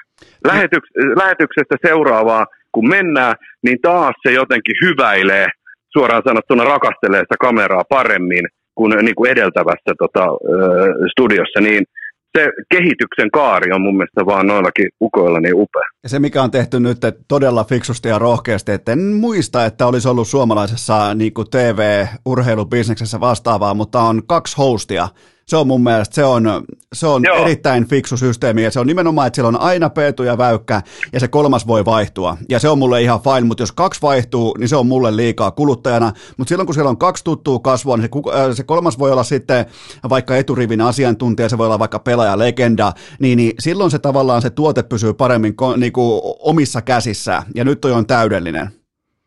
Se on, se on. Ja ny, nyt on tavallaan niin kuin kaikki asetelmat ollut niin kuin valmiina sitä varten. Mutta niin kuin tiedät, niin äijät on tollaisia, joilla niin kuin, valmentajaurat on siinä myös niin kuin taustalla ja tulevaisuudesta ei kukaan osaa niin kuin sanoa, kuka hyppää mihinkin sun muuta vastaavaa. Että Simokin, Valakarikin oli siinä, joka oli loistava. Simohan on ihan loistava myös noissa studiohommissa, mutta se kunnianhimo sitten myöskin niin kuin valmentamiseen ja halu palo siihen edelleen on tietysti ymmärrettävästi niin kuin sitten vielä isompi, niin hän halusi hypätä sitten niihin. Ja nythän ei tietysti tulevaisuudesta osaa sanoa, että mitä tapahtuu, mutta silleen mä kuitenkin itse fiilistelen ja nautin, että nyt saa ainakin tämän kevään niin kuin katsoa, kun toi duo muun muassa vetää. Mä tota, ainoa uhkakuva nyt tavallaan, kun tämä on täydellinen duo, tämä Peetu ja Väykkä, niin, niin tunnetustihan sellaiset rikkoontuu vain siten, että toinen tekee soloalbumin. Joten Tuomas Virkkunen, kumpi todennäköisemmin näistä kahdesta tekee ensin soloalbumin?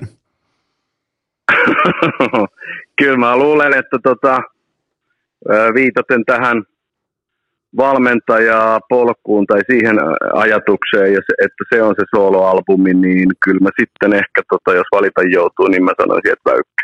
Mä sanon kanssa Väykkä, mutta en samoin perusteen, vaan sen takia, että se on Lahesta. Mutta hei, aina löytyy perusta. Mä muistan muuten aikoinaan, varmaan joku 15 vuotta sitten olin äh, sellainen artisti kuin Cheekki, se ei ollut kauhean iso, iso noin niin kuin Suomen mittakaavassa, mutta oli kuule kova, kun ne tuli oikein, tuli oikein hesoihin esiintymään johonkin ihan pikku, mikähän se oli, ei ollut mikään niin kuin Apollon kokonen tai mikään eturivin paikka, mutta joka tapauksessa Cheekin keikka, niin siellä oli väykät ja kaikki muut entourakessa. Ne tuli katon lahesta asti, niin mä ajattelin, että no on muuten huipulla. Ja, ja kyllähän niistä aika moni noin niin kuin huipulle myös menikin sitten tota, sillä grindilla, mutta se jäi ikuisesti mieleen, että väykkä oli entourakessa. Niin ja Lahdesta on tullut hei aika paljon TV-esiintyjä kuitenkin, kun mietit. Ja, ja jos haluat, haluat niin kuin vielä mennä pikantimpaa ja täsmällisempää retoriikkaa, niin Heinolasta on tullut todella paljon, todella, todella paljon median niin kuin jopa moniottelijoita. Sitten on yksi sellainen häpeä, häpeäpilkku, sellainen podcastaja, mutta tota, asukaslukuun nähden Heinolasta on tullut yllättävän Joo, monta niin kuin sekä ohjaajaa, tuottajaa, mediakasvoa ja sitten on se yksi niin kuin hevonpaska podcastaja, mutta tota, se on, ja samoin Lahesta on tullut tosi paljon. Se on totta, joo. Joku, joku ihme sydämi niin kuin siinäkin on, en mä osaa sanoa. Toisaalta myös selostajia on tullut aika paljon niin kuin Tampereelta, tai ainakin täältä niin kuin Pirkanmaan alueelta, niin joku, joku niissä aina, niin kuin, en osaa sanoa mikä, mutta totta. Se on se, se on se teidän fetissi, se on se teidän fetissi ajaa sitä moottoritietä sinne tota Helsinkiin selostamaan. se, on, mutta se on pakko olla se. Te, tehän olette Suomen rikkaimpia ihmisiä, kun teillä on kilometrikorvaukset tuollaista 900 tonnia vuodessa, kun te suhaatte tota, kolme. Mites muuten nyt, kun on bensan hinta on kohta neljä euroa litra, niin, niin, niin alkaako Virkkunen selostamaan ennemmin tuosta jostain Riihimäeltä tai puolimatkasta? En mä, en mä tiedä, kato, en mä ole joutunut niihin bensajuttuihin, kun mulla on tuo henkilökohtainen kuski, joka ajaa mut sinne maikkarille ja takas, niin tota, Ai niin sehän joo. Ottaa, niin, se ostaa kato itse ne bensat sun muuta, että sehän menee siltä. Niin. Okei, okay, mä, no, mä, mä, puhuin kuin rahvalle tässä, mä, mä pahoittelen, että mä puhuin kuin rahvalle. Joo, ei, ei mitään, ei mitään, en mä näistä ota itse yhtään. On tää hurjaa. Hei tota, tehdään tässä, tässä kohtaa sellainen juttu, että pidetään pieni tauko ja sen jälkeen nyt sitten, jos joku kuuntelija on alkanut oikeasti kuuntelemaan tätä vierailua sen takia, että tästä tulisi mestarien liiga sisältöä, niin sen jälkeen hyökätään sitten mestarien liiga kauteen ja nimenomaan tähän tota, äh, top kahdeksan vaiheeseen, mutta tota, nyt kuitenkin pieni tauko ja sitten kohti sitä oikeastaan ihan ensimmäistä itse asiaakin. Urheilukääst! Älä pyörittele päätäsi yhtään. Itsepähän päätit kuunnella tämänkin paskan. Tähän välikköön vedetään pikaisesti happea ja mulla on teille huippunopea kaupallinen tiedote ja sen tarjoaa Nextory kyllä vain Suomen paras äänikirjapalvelu. Siellä on uskomaton määrä tietokirjallisuutta liittyen vaikkapa Venäjään ja Putiniin mihin tahansa maailman tilanteeseen, joten älä mouhua netissä vaan kuuntele ja lue. Siinä on mun kaava erittäin fiksuun ratkaisumalliin. Älä mouhua, vaan kuuntele ja lue. Ja kaikki te, jotka olette vaikka kertaalleen irtisanoneet äh, Nextorin tilauksen, niin tästä yksi uusi viiden viikon ilmaisjakso, se löytyy osoitteesta nextori.fi kautta urheilu, eli yksi uusi ää, äh, ilmaisjakso, viisi viikkoa, miettikää viisi viikkoa, eli tavallaan sä oot niinku kymmenen viikkoa sen jälkeen, joten yksi uusi ää, ilmaisjakso myös sulle, joka olet kertaalleen kenties irtisanonut sun tilauksen. Se löytyy osoitteessa nextory.fi kautta urheilu. Otetaan vielä kertaalleen nextory.fi kautta urheilu. Ää, tähän kylkee myös toinen huippunopea kaupallinen tiedote sen tarjoaa urheilukästin pääyhteistyökumppani Wilson Coffee,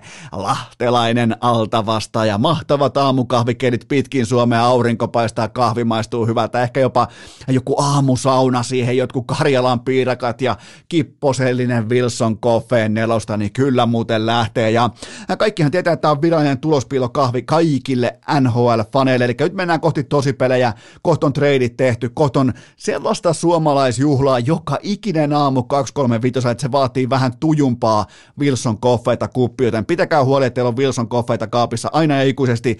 Tilaa joko papulaatikko tai kahvijuna kotiin. Se löytyy osoitteesta wilsoncoffee.fi ja muistakaa toivoa myös tätä kyseistä tuotetta kauppaan. Korttelitoive, sinuntoive.fi tai K-kauppias toiveet. Muistakaa kuitenkin, että niitä pystyy tilaamaan vähän reippaampia annoksia suoraan kotiovelle wilsoncoffee.fi ja nyt jatketaan Virkkusen kanssa. Urheilukääst! Tämä on virallisesti Arsenalin vuosi! Ja sittenhän me jatketaan suoraan Virkkusen kanssa louhintaa. Ja nyt on käyty oikeastaan ihan kaikki elämän merkittävimmät asiat läpi, joten kokeillaan myös ihan piruttain jalkapalloa. Mestarien liikakausi alkaa virallisesti myös urheilukästissä, eli kahdeksan joukkuetta jatkossa. Niin annapas mulle nyt Virkkunen. Otetaan oikein asiantuntijan hatut päähän, kollektiiviseen päähämme. Ja mikä on ollut sellainen kenties tähän saakka tultaessa, tähän mm, hetkeen top kahdeksan vaiheeseen, niin mikä on kenties ollut tähän saakka tämän mestariliikakauden trendi tai jokin tietty asia, mikä on pistänyt sulle silmään? Aa, niin siis pelillisesti vai? Niin, joo, joo.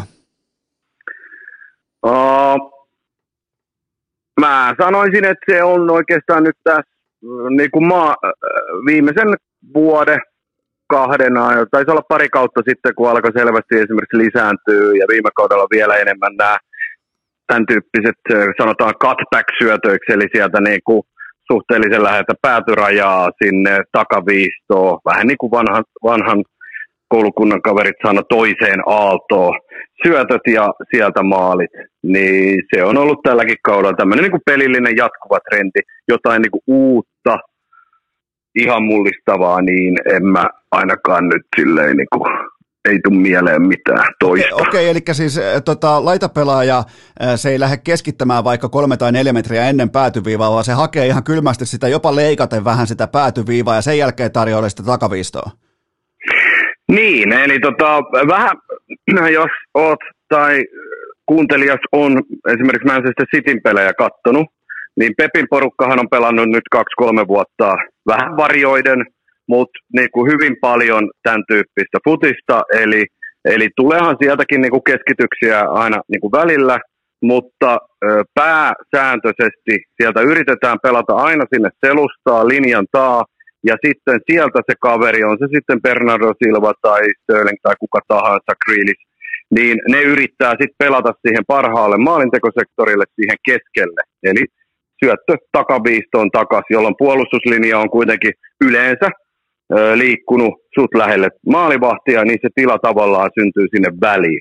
Joo, ja niin, ne, niin. City, Cityhän tekee tällä tavalla esimerkiksi siis todella paljon maaleja. Ja ne, pa- ne pelaa parempaan ja parempaan maalintekopaikkaa. Keskityksethän on kuitenkin vähän tiedätkö sellaisia, en mä nyt sano summittaisia, jossa pystyt tarjoamaan niin kuin laatupalloa, mutta öö, jos on esimerkiksi nyt joku Manu Atletico-peli, niin niinkin paska, kun Atletico on ollut tällä kaudella puolustaa keskityksiä, niin Manuhan teki sen ihan järjettömän helpoksi niille, pistelemällä sinne boksiin semmoisia summittaisia, satunnaisia keskityksiä, jotka niin kuin vaan tempastaan sinne vailla sen suurempaa niin kuin päämäärää tai niin kuin ideaa tai yritystä. Toivotaan vähän, niin kuin, että se nyt sattuisi nasahtaa niin kuin Ronaldolle kupoliin, niin kuin Spursia vastaan taas niin kuin meni aika hyvin, mutta tuossa pelissä sitten taas ei. Et, et, enemmän niin kuin, ö, kunnon joukkue, Manuhan ei ole kunnon ja hyvä joukkue, vaan niin kuin City on, niin City pelaa taas enemmän maata myöten ja just sieltä niin kuin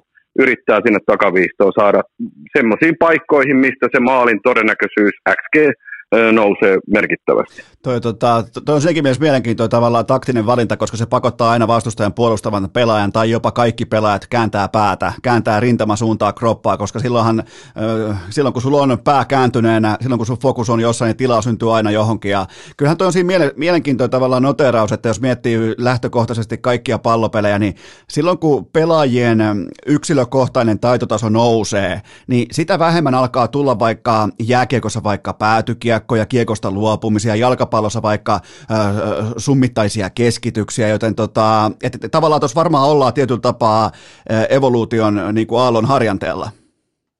Joo, ja kyllä niin kuin Peppihän tässä nyt on varmaan kaikki heikuttanut joku pari, pari vuosikymmentä, mutta on, onhan se niin kuin sitä kautta tullut hyvin vahvasti taas. E, et kyllä mun mielestä mä näen tässäkin tyylissä Guardiolan niin kuin jengin oleva ainakin niin kuin pioneeri siinä, että ne on tota, niin kuin yrittänyt nyt jo useamman vuoden ajan, ja nyt sitten mun mielestä aika paljon niin kuin muukin jengit on siihen niin kuin lähtenyt, mutta se on, jos sulla on riittävän hyvät pelaajat, riittävän hyvät ää, ajotukset koska noihin, niin tota, silloinhan se todennäköisyydet vaan niin kuin kasvaa.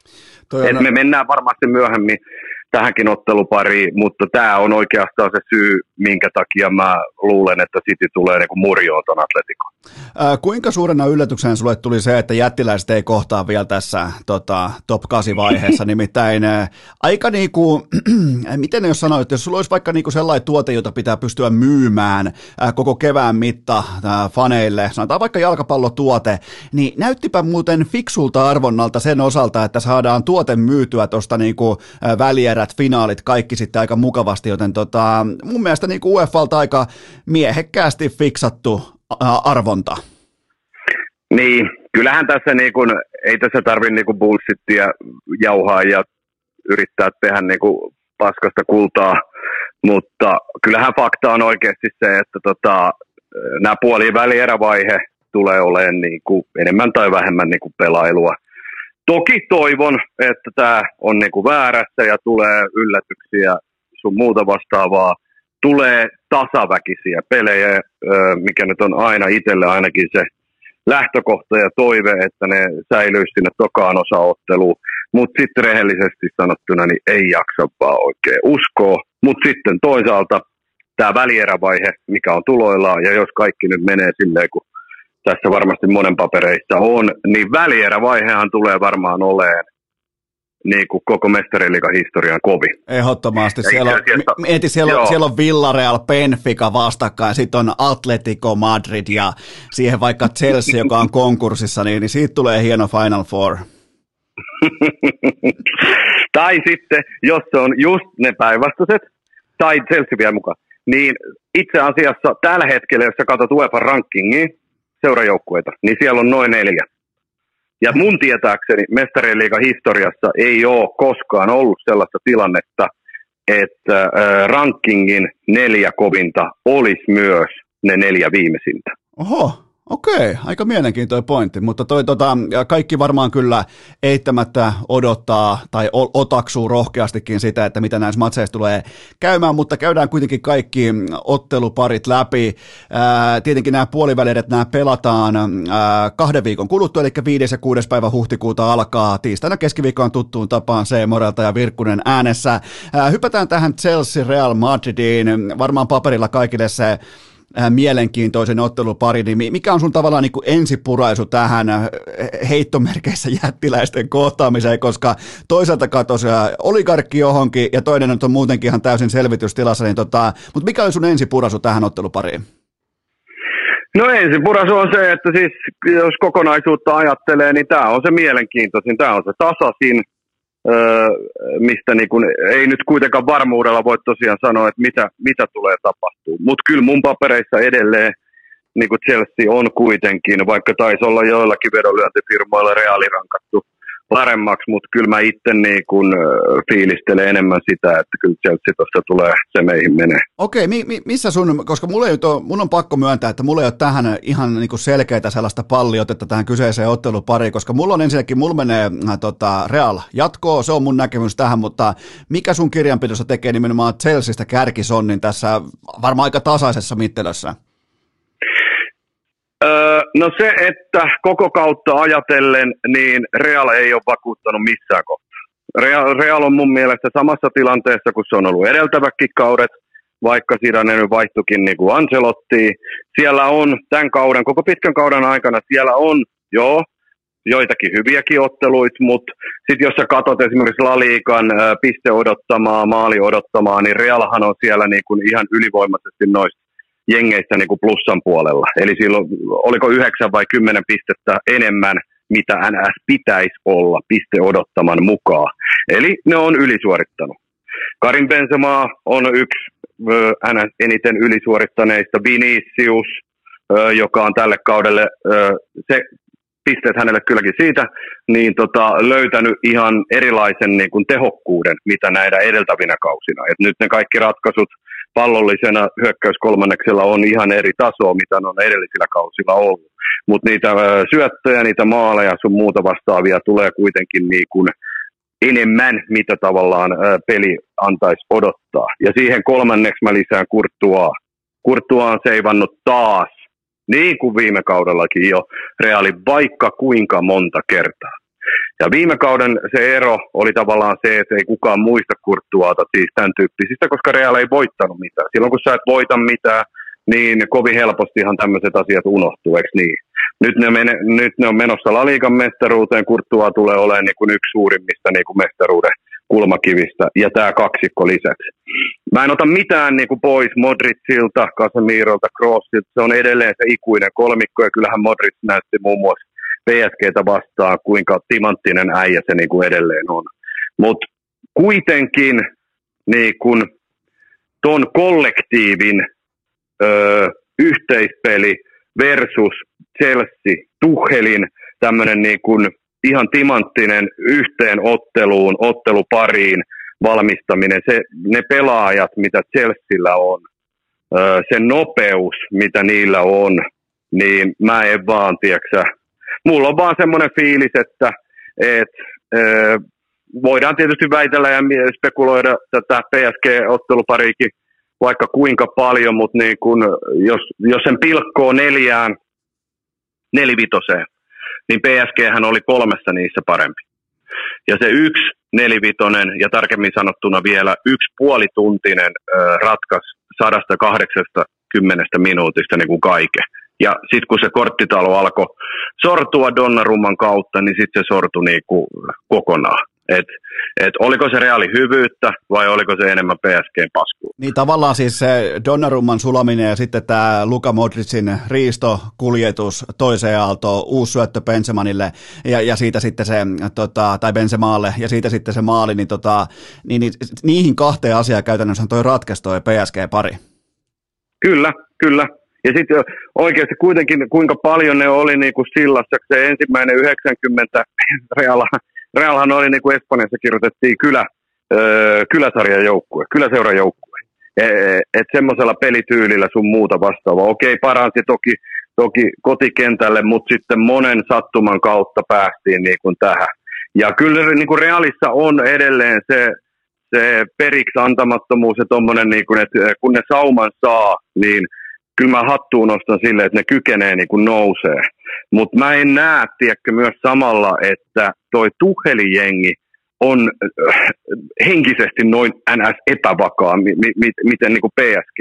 Jos tulee takaisku, niin en mä näe, että ne sortuu samalla lailla kuin parisilaiset. Oh. Et ne pystyy käsittelemään ne ongelmat, ne asiat niin kuin paremmin, jonka takia mä uskon, että se on vaan niin kuin vahvempi Onko toi joku ihan tornihuhu tai jonkinnäköinen niinku vaan äh, ehkä vähän halpa klisee siitä, kun Realille tulee onnistumisia mestarien liikassa, niin ihmiset helposti vaan toteaa, että no tämä nyt on vaan mestarien liikan Realille, tällaisia tapahtuu, että se on valkoinen paletti aina pystyssä ja aina kulkee, niin, niin onko se vaan joku niinku tällainen ehkä laiskan asiantuntijan kommentti vai onko siinä jotain juttua, että nuo jätkät syttyy jostain syystä, silloin ihan Ronaldo, tai oikeastaan siitä taaksekin päin voi mennä johonkin Roberto Carlosiin ja kumppaneihin, niin, niin jotenkin tuntuu, tai onko tämä vaan jotenkin pinttynyt tunne johonkin todella syvälle sieluun siitä, että aina kun on tosipelit kyseessä mestarien liikassa, niin jotenkin tuntuu, että Real pystyy venymään, niin, niin onko siinä mitään perää?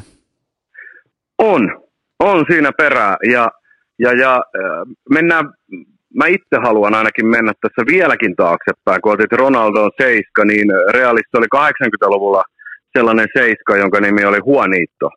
Nyt jo edes mennyt Real-pelaaja oli sellainen, niin kuin, ja Realissa on tietysti, niin kuin, kun on kuitenkin maailman historian menestynein futisseura, niin siellä on niin kuin pokaaleja, siellä on näitä ideologioita, minkä sanoitkin jo, valkoinen paletti. Tämä jengihän ei pelaa valkoista palettia. Se, ei, ei pelaa. Tätä ei voikin päivänä sanoa, niin kuin, että tämä pelaa valkoista palettia. Jos joku sanoo niin, niin sitten se on alkanut seuraa reaalia suunnilleen kaksi vuotta sitten. Valkoinen paletti oli silloin, kun Vicente del Bosque 20 vuotta sitten pisti sisut ja kumppanit jauha. Jumalauta, se oli hienoa futista. Se oli siis aivan sairaan hienoa futista. Siitä, tai se on yksi, ö, yksi aikakausi, mikä, mihin yhdistetään sanat valkoinen paletti. Mutta sitten vielä 20 vuotta siitä taaksepäin, niin oli Huoniitto, joka teki Realille maaleja, mutta Huoniitto pelasi äh, tähän aikaan, mitä sanotaan Realissa, Quinta del Buitre, eli Putrakenion mukaan. Äh, tota, kerrottu tai sanottu toi viisikko, jotka silloin 80-luvulla alkoi tehdä näitä nousuja, näitä comebackkejä. Ja Huoniitto oli se, joka yleensä aina sai sen comebackin aikaa. Oli se sitten maali tai silloin, kun niin kuin tiedät, pelattiin pikkasen kovempaa futista, niin se oli Huoniitton tapauksessa myös jotkut ihan järjettömät rappaukset tai, tai niin kuin lyönnit tai jotkut sellaiset, mistä se selvisi ilman mitään punaisia tai jotain muuta vastaavaa, mutta se herätti Realin henkiin.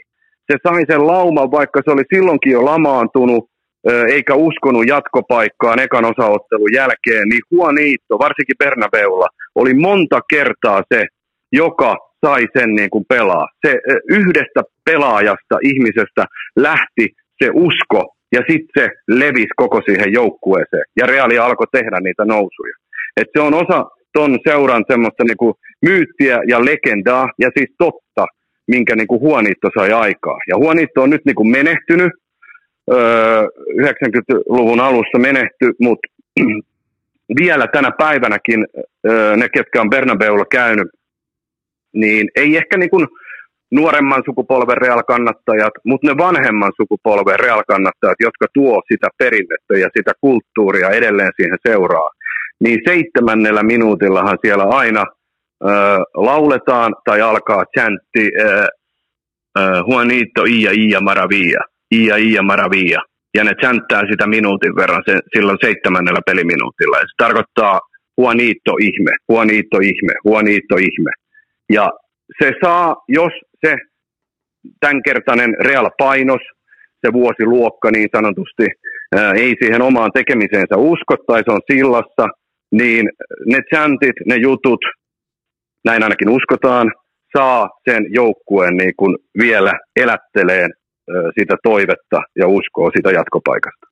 Et ne tulee niin kaukaa. Tuolla seuralla on niin paljon siellä historiassa ja perinteissä, ja vaikka niin kuin tosiaan tätä voi monella tapaa pohtia, aprikoida tätä PSG-juttua ja sanoa, että se oli vain sen takia, että PSG oli paska, mutta samalla kyllä mä ainakin jotenkin haluan ajatella niin monta vuotta, niin monta vuosikymmentä, kun on Realia tiedätkö, seurannut, niin että se tulee tuolta, niin kuin sanoit. Si- siinä on joku voittamisen kulttuuri, mikä vaan tavallaan tulee vuosi toisensa jälkeen. Ja sen takia varsinkin just näinä iltoina, kun ne kaikkein suurimmat valot on ja tsemppärivalot, arkipäivä, ilta, sun muuta, niin se on valmis tämmöisille niin kuin uusille tarinoille, mitkä taas sitten uuden tarinan jälkeen vahvistaa sitä huoniittomyyttiä. Tuo on muuten aikamoinen tarina tuohon kohtaan. Ja tavallaan niin kuin tuo mieleen tietyllä tapaa sen kulttuuriperimän siitä, että täällä ei niin kuin valkoisia nenäliinoja katsella tällä stadikalla, täällä vedetään aina loppuun asti. Ja silloin useimmiten, kun sulla on niin kuin kulttuuri DNAssa, sulla on kyky vetää loppuun asti, niin sen kauttahan syntyy sitten tällaisia jättimäisiä nousuja tai jättimäisiä tarinoita. Että tavallaan niin kuin tuohon, kun pohjustit sen noin, niin, niin, niin sehän on ihan absoluuttisesti oikea asia. Kyllä, joo, ja sitten sit tosiaan kun se, se tapahtuu ja toistuu, niin kun, en mä sano, että se toistuu joka ikinen kerta, ei, se nyt tietysti olisi niin kuin liiottelua, mutta että sille annetaan tavallaan se mahdollisuus. Ja kyllä mä itse ainakin, kun mä fiilistelin sitä iltaa sitten, kun lähdin taas niin kuin ajaan, tai anteeksi, siis toi mun kuski lähti joo, ajaa. Tietenkin, niin. Itse menisin sanoa väärin. Mä, mä jotenkin palasin niihin vielä 15 vuoden takaisin aikoihin, kun itse ajoin.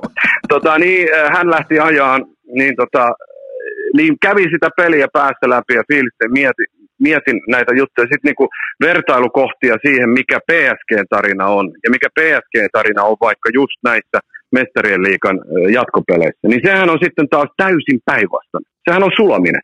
Et, et, et, se on tapahtunut niin monta kertaa, niin eh, miksei se tavallaan niin kuin toistuisi, kun se edeltävätkin painokset on tehnyt sen niin, niin miksei sekin toistuisi. Ja sitten Realin kohdalla se on taas niin kuin päinvastainen juttu. Niin kyllä jotenkin sitä tuohon voittamisen kulttuuriin, missä se, se, mikä siinä seurassa on, niin mä myös niin kuin ajattelen, että just, just vaikka jotkut Viniciukset, nuoret pojat Brasiliasta tulee sinne, ja niiden unelmat täyttyy, että ne pääsee niin kuin valkoista paitaa kantaa. Mutta kyllä siellä varmasti on. Joko se on joku ö, Ramos ollut tai sitten joku seuran ö, pitkäaikaisempi työntekijä sun muuta, niin kyllä mä uskon, että ne tiedätkö, kertoo nämä kaikki myytit ja legendat, mitä siinä seurassa on.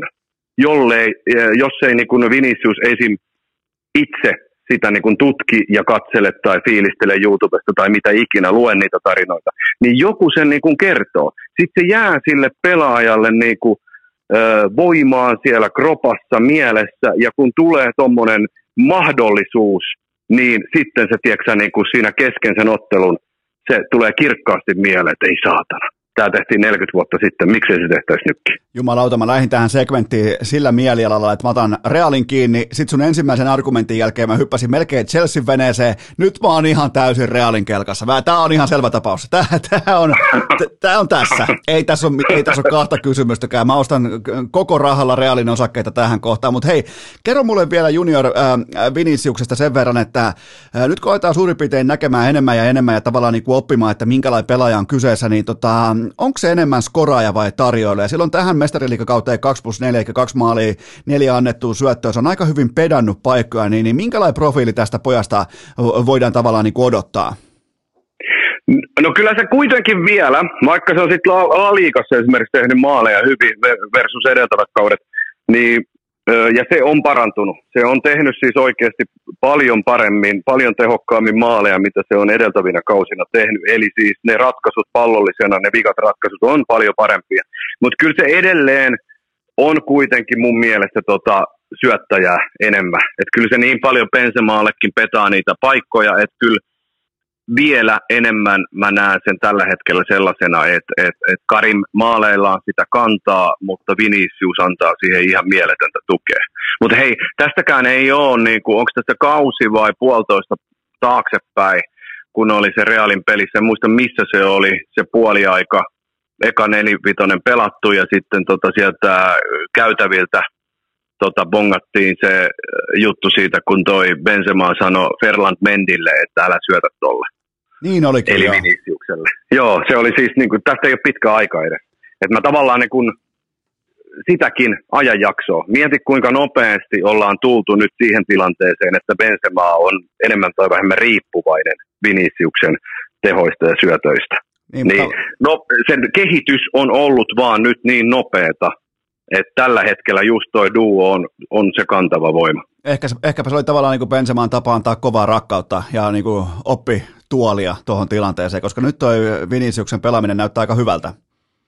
Joo, joo, ja si, siis, si, siinä, on, niinku, siinä on paljon niinku semmoisia hienoja, että se ei niinku hätäile ja äh, sekin, mikä sitten siihen Modricin syöttöön sun muuta lähti, niin sehän tuli semmoisena pienenä tippinä sieltä niinku, kah, oli siinä kaksi vai kolme PSG-pelaaja, nost, pieni nosto siitä niin kuin jalkaviidakosta sinne omille, ja siitä se maali lähti niin. Et sillä on tosi hyviä sellaisia ö, ratkaisuja pallollisena, mutta tavallaan sitten niin kuin, jos katsoo tätä kautta, nyt kun niitä onnistumisia on niin paljon tullut, en mä sano, että sillä on noussut hattuun, mutta sen pelityyli on myös muuttunut. Ja mä tuossa jossain kohtaa tällä kaudella sanoin, että niin kun, et Vinicius – Vinicius, Neymar on ollut yksi niin kuin idoleista, niin että Viniciushan näyttää pelityyliltään nykyään enemmän Neymarilta kuin Neymar itse. Et, et se hakee niitä teatraalimaisia juttuja, se tekee niitä kaatumisia, se teki nytkin tuossa PSG-otteluparissa aika paljon niitä, mutta ei niin paljon, mitä se esimerkiksi on joissakin laliika-otteluissa tehnyt. Et kun Neymarilla on ollut aina se tapa – pitää palloa niin kuin ihan viimeiseen asti hallussa, kunnes tulee se kopsu ja sitten kieritään sun muuta vastaavaa, niin Vinicius niin hyvässä kuin pahassa on alkanut muistuttaa niin kuin todella paljon Neymaria tältä osalta kanssa. Et siinä on niin kuin, äh, siinä on, tot, siinä on niitä hyviä juttuja, sä saat papereita sun muuta vastaavaa ja sit me voidaan ajatella hyvät jutut sit, öö, niin kuin henkisellä puolella, kuinka paljon se saa tuolla pelityylillänsä niin kuin provottua vastustajia. Niinpä. Mutta sitten, niin, et, et, totta kai se kuuluu myös siihen. Se, no, mä, mä, se sanon, on osa mä, sitä. mä sanon vielä tuosta Viniciuksesta sen verran, että sillä on se kyky saada vastustajaa ylipelaamaan nimenomaan, että hei nyt mä näytän tolle pojalle, nyt, nyt, mä, niinku, nyt mä annan kovaa kovaa vastaan tolle pojalle, sillä on se kyky saada vastustaja tekemään tunnepitoisia päätöksiä, ja ne ei useimmiten pääty hyvin. Kyllä, juuri näin. Juuri näin. Ja se on, se on sitä Viniciuksen niin tälle kaudelle tullutta öö, pelityyliä. Et siinä on niin kuin, ne pelilliset jutut on mennyt paljon eteenpäin, mutta sitten toikin on kasvanut huomattavasti esimerkiksi niin kuin viime kauteen vertailtaessa. Mutta sitten se voi kääntyä myös niin kuin itteensä vastaan. Eli nyt, tämän vuoden puolella oli mu, muun muassa tota Athletic Bilbaota vastaan sellainen peli, missä se niin kuin teki näitä juttuja, se ei saanut vapareita tuomarilta siitä, ja sitten, tota, sitten taas toi Athletic Bilbao on oikea pakki, se pääsi Viniciuksen ihon alle. Ja Vinis, Ancelotti otti sen aikaisessa vaiheessa pois, koska punainen kortti oli niin kuin tuloillaan. Et, et, et siinä kohtaa, kun se kääntyy sitten itteensä vastaan, niin silloin ei ole taas niin kuin Realin ja Viniciuksen kannalta niin kuin hyvät merkit. Et se, on, se on vähän vielä semmoisella jakajalla, niin kuin, että kuinka paljon se oikeasti niin kuin auttaa joukkuetta, tai sitten on pelejä, jossa se ei ole auttanut joukkuetta päinvastoin. Okei, anna mulle tähän vielä jatkoon meni, mulla on nyt sitten Real Madrid, mutta mitä sanoo Virkkunen? No huolimatta näistä puheista, kyllä mä edelleen mä, tä, tässähän on hyvä se, että se jälkimmäinen otteluhan on siis niin kuin Madridissa, että siinä on niin kuin saumat, jos Real ö, hoitaa kunnialla sen ekan ja Chelsea-pakotteidensa vuoksi ei edes pääse Madridiin, niin sitten niillä on hyvät, hyvät saumat niin kuin mennä jatkoon ja vetää huonittomaiset nousut. Mutta jos ne saa halvalla lennot Lontoosta – niin sitten mä uskon kyllä, että Chelsea tästä kuitenkin jatkuu. Itse asiassa Havertz taisi sanoa jo, että jos ei mikään muu ei järjesty, niin hän kuittaa. Että, tota, että pitäisi niin kuin jonkinnäköinen transportaatio olla mahdollinen kohti Madridia.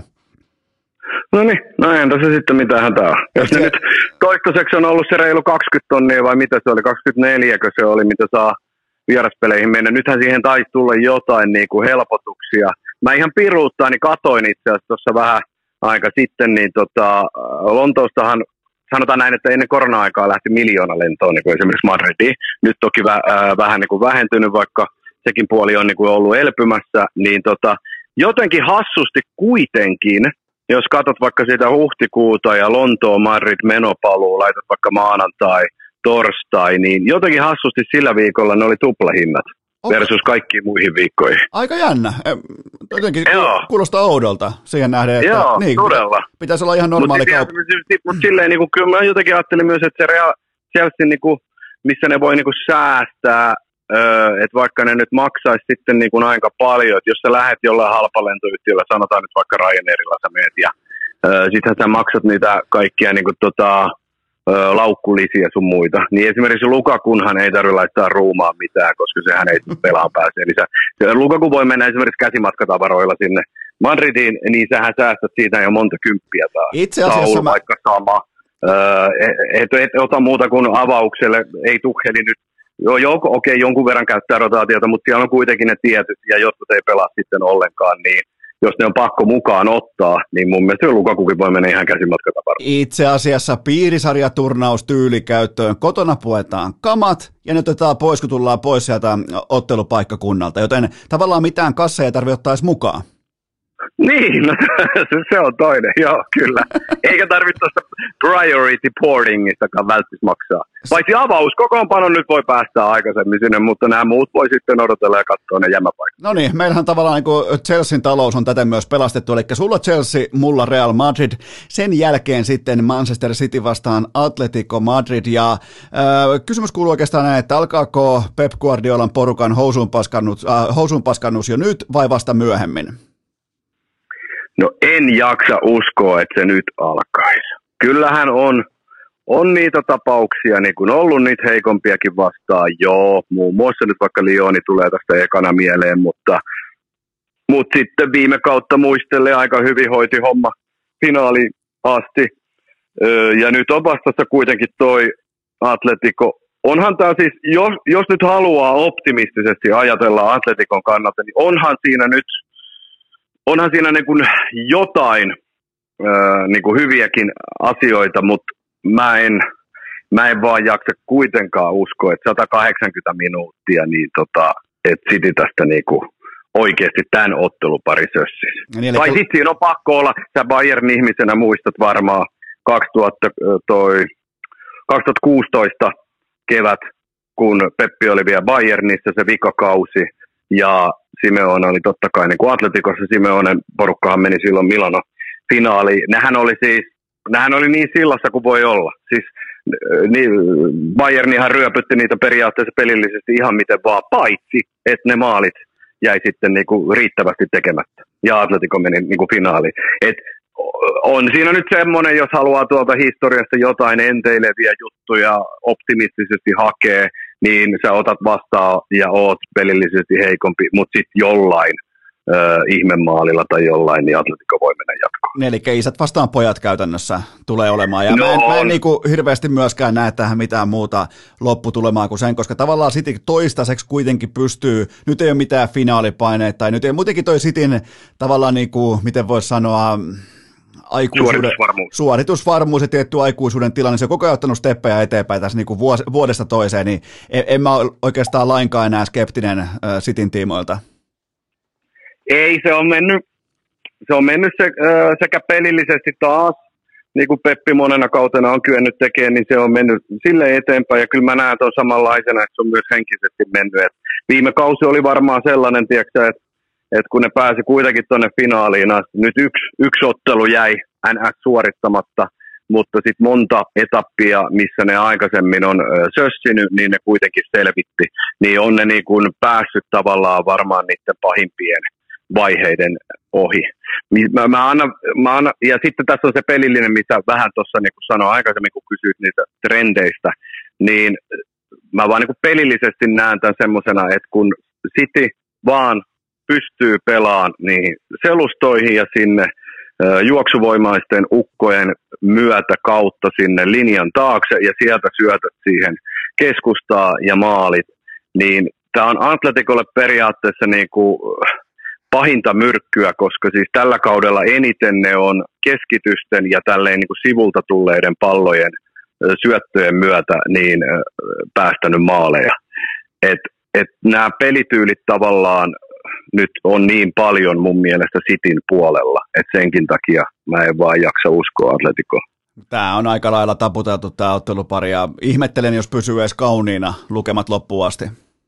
Niin, no sitä tietysti toivoisi. Kyllä mä sen, semmoisen vielä mä niin annan tässä, niin kun, että sähän oot ilmeisesti, eikö sä ole aina niin kun, rakastanut tuota Simeone palloa?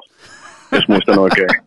No nyt, nyt, täytyy niin. sanoa, että, nyt täytyy sanoa, että tässä niinku Manu-otteluparissa niin tota, rakastin hetken. Rakastin sellaisen ohikiitävän hetken ja mä, niinku, mä, mä mä tykästyin siihen, miten ne sai tukahdut, äh, niin kuin oikeastaan kuristettua Cristiano Ronaldon ulos tuosta jalkapallotapahtumasta, mutta sen jälkeen mä siirryin taas sitten äh, niin kuin vihan piiriin.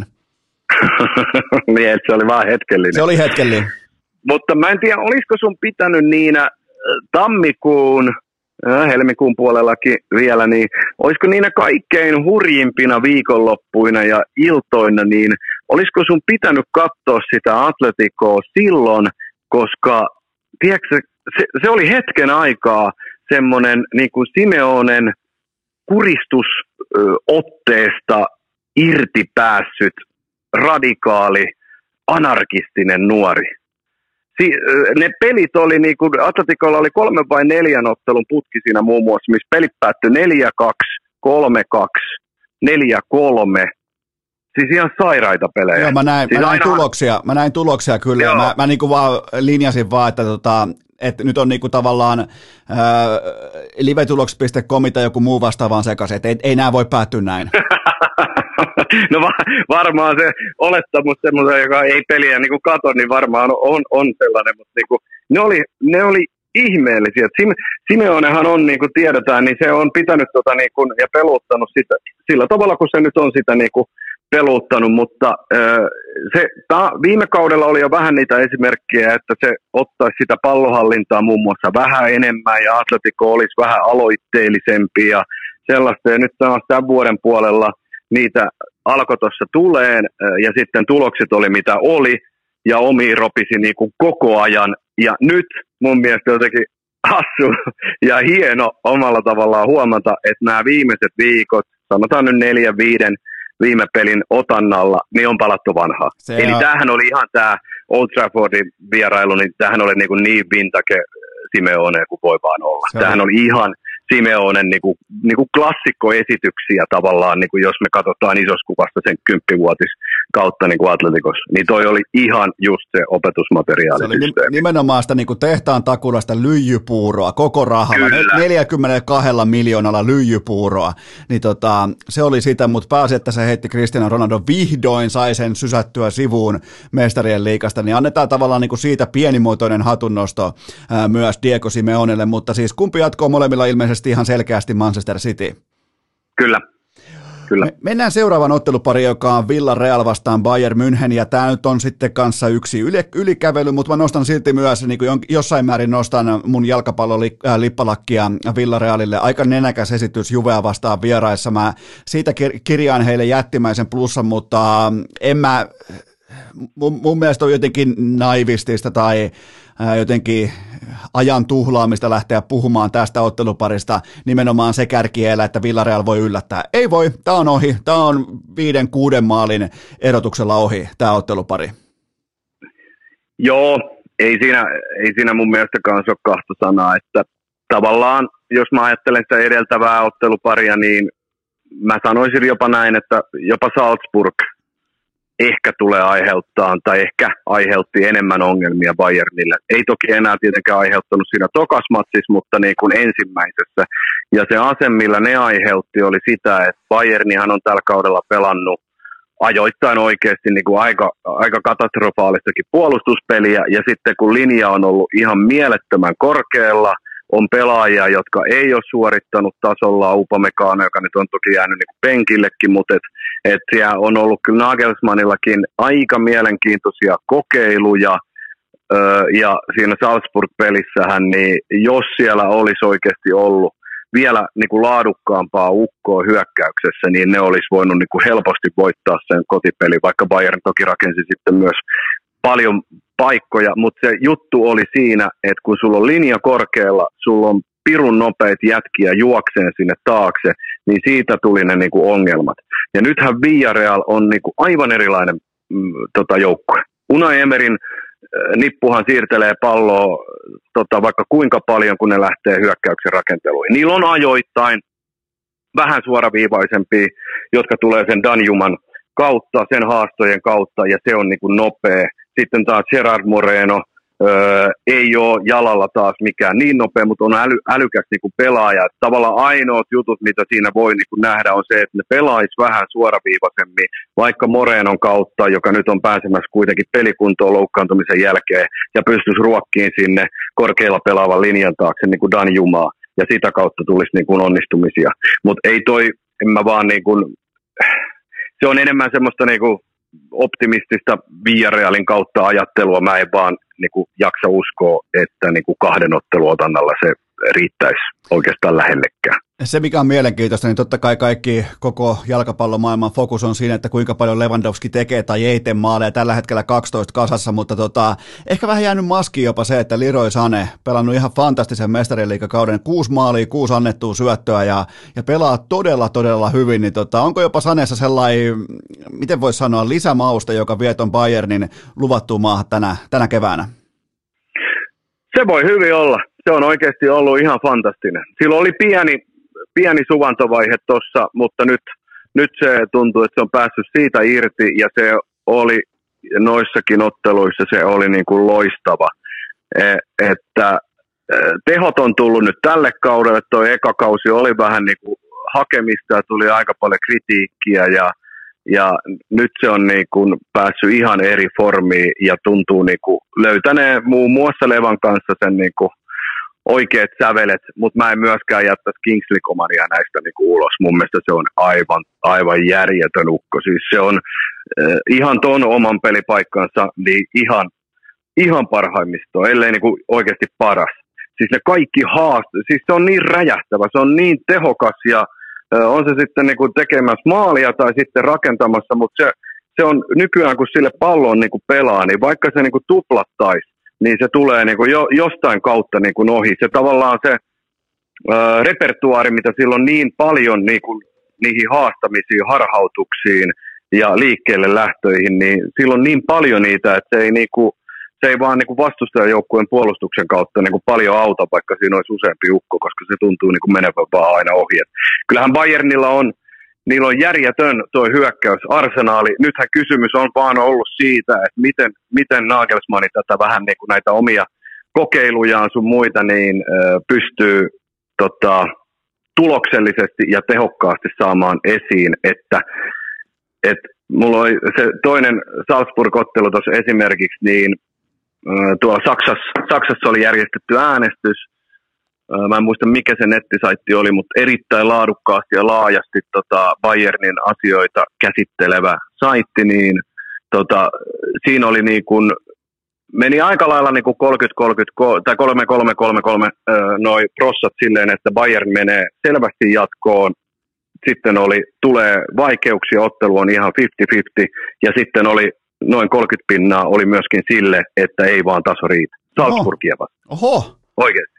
Aika kova. Niin se kertoo, se kertoo tämän vuoden oikeastaan niistä ongelmista. Että eihän, onhan Bayernilla ollut nämä joku Bochum, tappiot sun muut vastaavat. Et sitten kun se menee huonosti, niin se myös menee huonosti. Ja siinä on, että et tää, mä en usko yhtään siis siihen, että tämä Villarreal tulee isosti aiheuttaa Bayernille ongelmia. Mutta en mä niin kuin myöskään Bayernia nosta niin kuin su- suurimmaksi suosikiksi. Ja se johtuu ju- ennen kaikkea just tuosta puolustamisesta. Itse, ja tosta... itse asiassa Bayern on vasta kolmas, jos katsoo ihan puhtaasti niin kuin, äh, prosenttijakaumusta ja, ja kertoimista, niin Bayern on vasta kolmas suosikki äh, tähän kevääseen. Joo, no varmaan sinne, sinne hujakoille sen itsekin heittäisin, että se, se ei vaan, mä vaan haluan nähdä sen, tiedätkö, kun tulee se riittävän laadukas ja hyvä nippu vastaan. Miten noi semi-arvonnat nyt muuten meni? Cityhän voi tulla vasta finaalissa, eli tuleeko niille puuli? Näin puuli se... taisi tulla. Joo. Öö, Joo, eli tota, niin joo, joo, City ja Chelsea on samalla puolella kaavioita ja sitten on tota Bayern ja, no käytännössä ne parit on sitten Liverpool, Bayern ja sitten tota, City vastaan joko Chelsea ja Real. Et siinä niin kuin on. Niin, niin mä vaan haluan nähdä sen, kun siihen tulee se riittävän hyvä ja laadukas joukkue vastaan. Se, miten niin kuin prässätään Syylee tai, tai, tai Hernandesi tai äh, Pavardia tai äh, jotain, niin tota, mä en tällä hetkellä vaan niin kuin oikein luota siihen. Ja mä en tiedä, luotanko mä sen takia, että niin kuin se puolustuspeli vai sitten se, että se Nagelsmann ihan haluaa selvästi niin kuin sen 352. Et nythän Saksassa käydään paljon sitä keskustelua, että et, et, äh, siellähän on taas alkanut Hollywood-piirteet tulla niin kuin vanhasta muistista esiin, kun Uli Hönes, joka jäi eläkkeelle, niin sieltä se järveltä alkaa taas jakeleen ohjeita sun muuta vastaavaa, mikä Salihamitsitsin rooli niin kuin urheilutoimen johtajana on, saako se oikeasti päättää mistään ja saako Ollikaan nyt varsinaisena Bayern-pomona enää päättää mistään vai onko se Uli sittenkin, joka vetelee naruja sieltä? Ja miten Nagelsmann tässä kaikessa tiedätkö, taas tulee, tai nyt tulee niin kuin ekaa kertaa pärjää niin kuin Bayernin päävalmentajana, koska sen, sen halut on selvästi, jossain kirjoitettiin, että ensi kaudella Bayern tulee pelaamaan sillä 352 ja Nagelsmann valmistaa tätä joukkuetta jo niin kuin tulevaa silmällä pitäen. Ja sen takia se on peluttanut niin, niin monissa otteluissa kolmen linjaa, ja muun muassa Lothar Matteushan on niin kuin aika kärkkäästi taas kritisoinut tota Bayernin tekemistä, niin tämä on miele- tosi mielenkiintoista vaan kevään aikana nyt nähdä isoissa peleissä, kun oikeasti kun tulee se riittävän hyvä joukkue vastaan, että miten toi Bayern pärjää. Ilme- mä, en, niin kuin vaan, mä en vaan luota siihen. Ilmeisesti Nagelsmann haluaa voittaa niin kuin asioita tai voittaa mestaruuksia omalla tyylillään, ikään kuin vähän niin kuin äh, kukkopoikamaisesti, että hei, näin mennään nyt mestaruuteen, ei siten miten täällä on ennen tehty, ja siellä on vissiin aika hyvääkin, nyt ei tarvitse kuin ihan niin kuin sanotaanko parikin tappiota tauluun, niin siellä on aika hyvät äh, köydenvedot käynnissä. Joo, ei, siis juuri näin. Mä näen sen ihan samanlaisena, että Nagelsmann periaatteessa siis loistava valmentaja, ei mitään niin kuin pois. Ei noin nuorena niin kuin Bayerniin pääse ihan tuosta noin vaan. Mutta et, et jotenkin on myös semmoinen tunne, että haluuko se vähän niin kuin liikaa ö, tehdä asioita eri lailla. Haluuko se muuttaa muuttamisen takia, vaikkei olisi mitään suut, suurta syytä muuttaa, mutta että jos se ottaisi enemmän tai vähemmän muun muassa niin tsemppärin mestaruuden niin sanotusti vanhoilla tyylillä, vanhalla tyylillä tai jotain, niin se ei niin kuin tavallaan riitä. Se ei vie tämä on ihan spekulaatiota, että se ei vaan niin kuin vie häntä mitenkään isoksi Bayern-valmentajaksi, tiedätkö Kyllä. Että sen on pakko saada se oma jälki, oma leima siihen Bayerniin. Ja nyt muuttelemalla vähän systeemeitä, pelaamalla eri tavalla, niin se haluaa tehdä niin kuin ihan tämmöisen niin kuin ultra, ultrahyökkäävän joukkueen, joka niin kuin näytöstyyliin voittaa. Eli viedä sen koneen vielä upeammaksi mitä Flickin, Hansi Flickin aikana oli. Onnea vaan siihen, kun lähtee Liverpooliin vastaan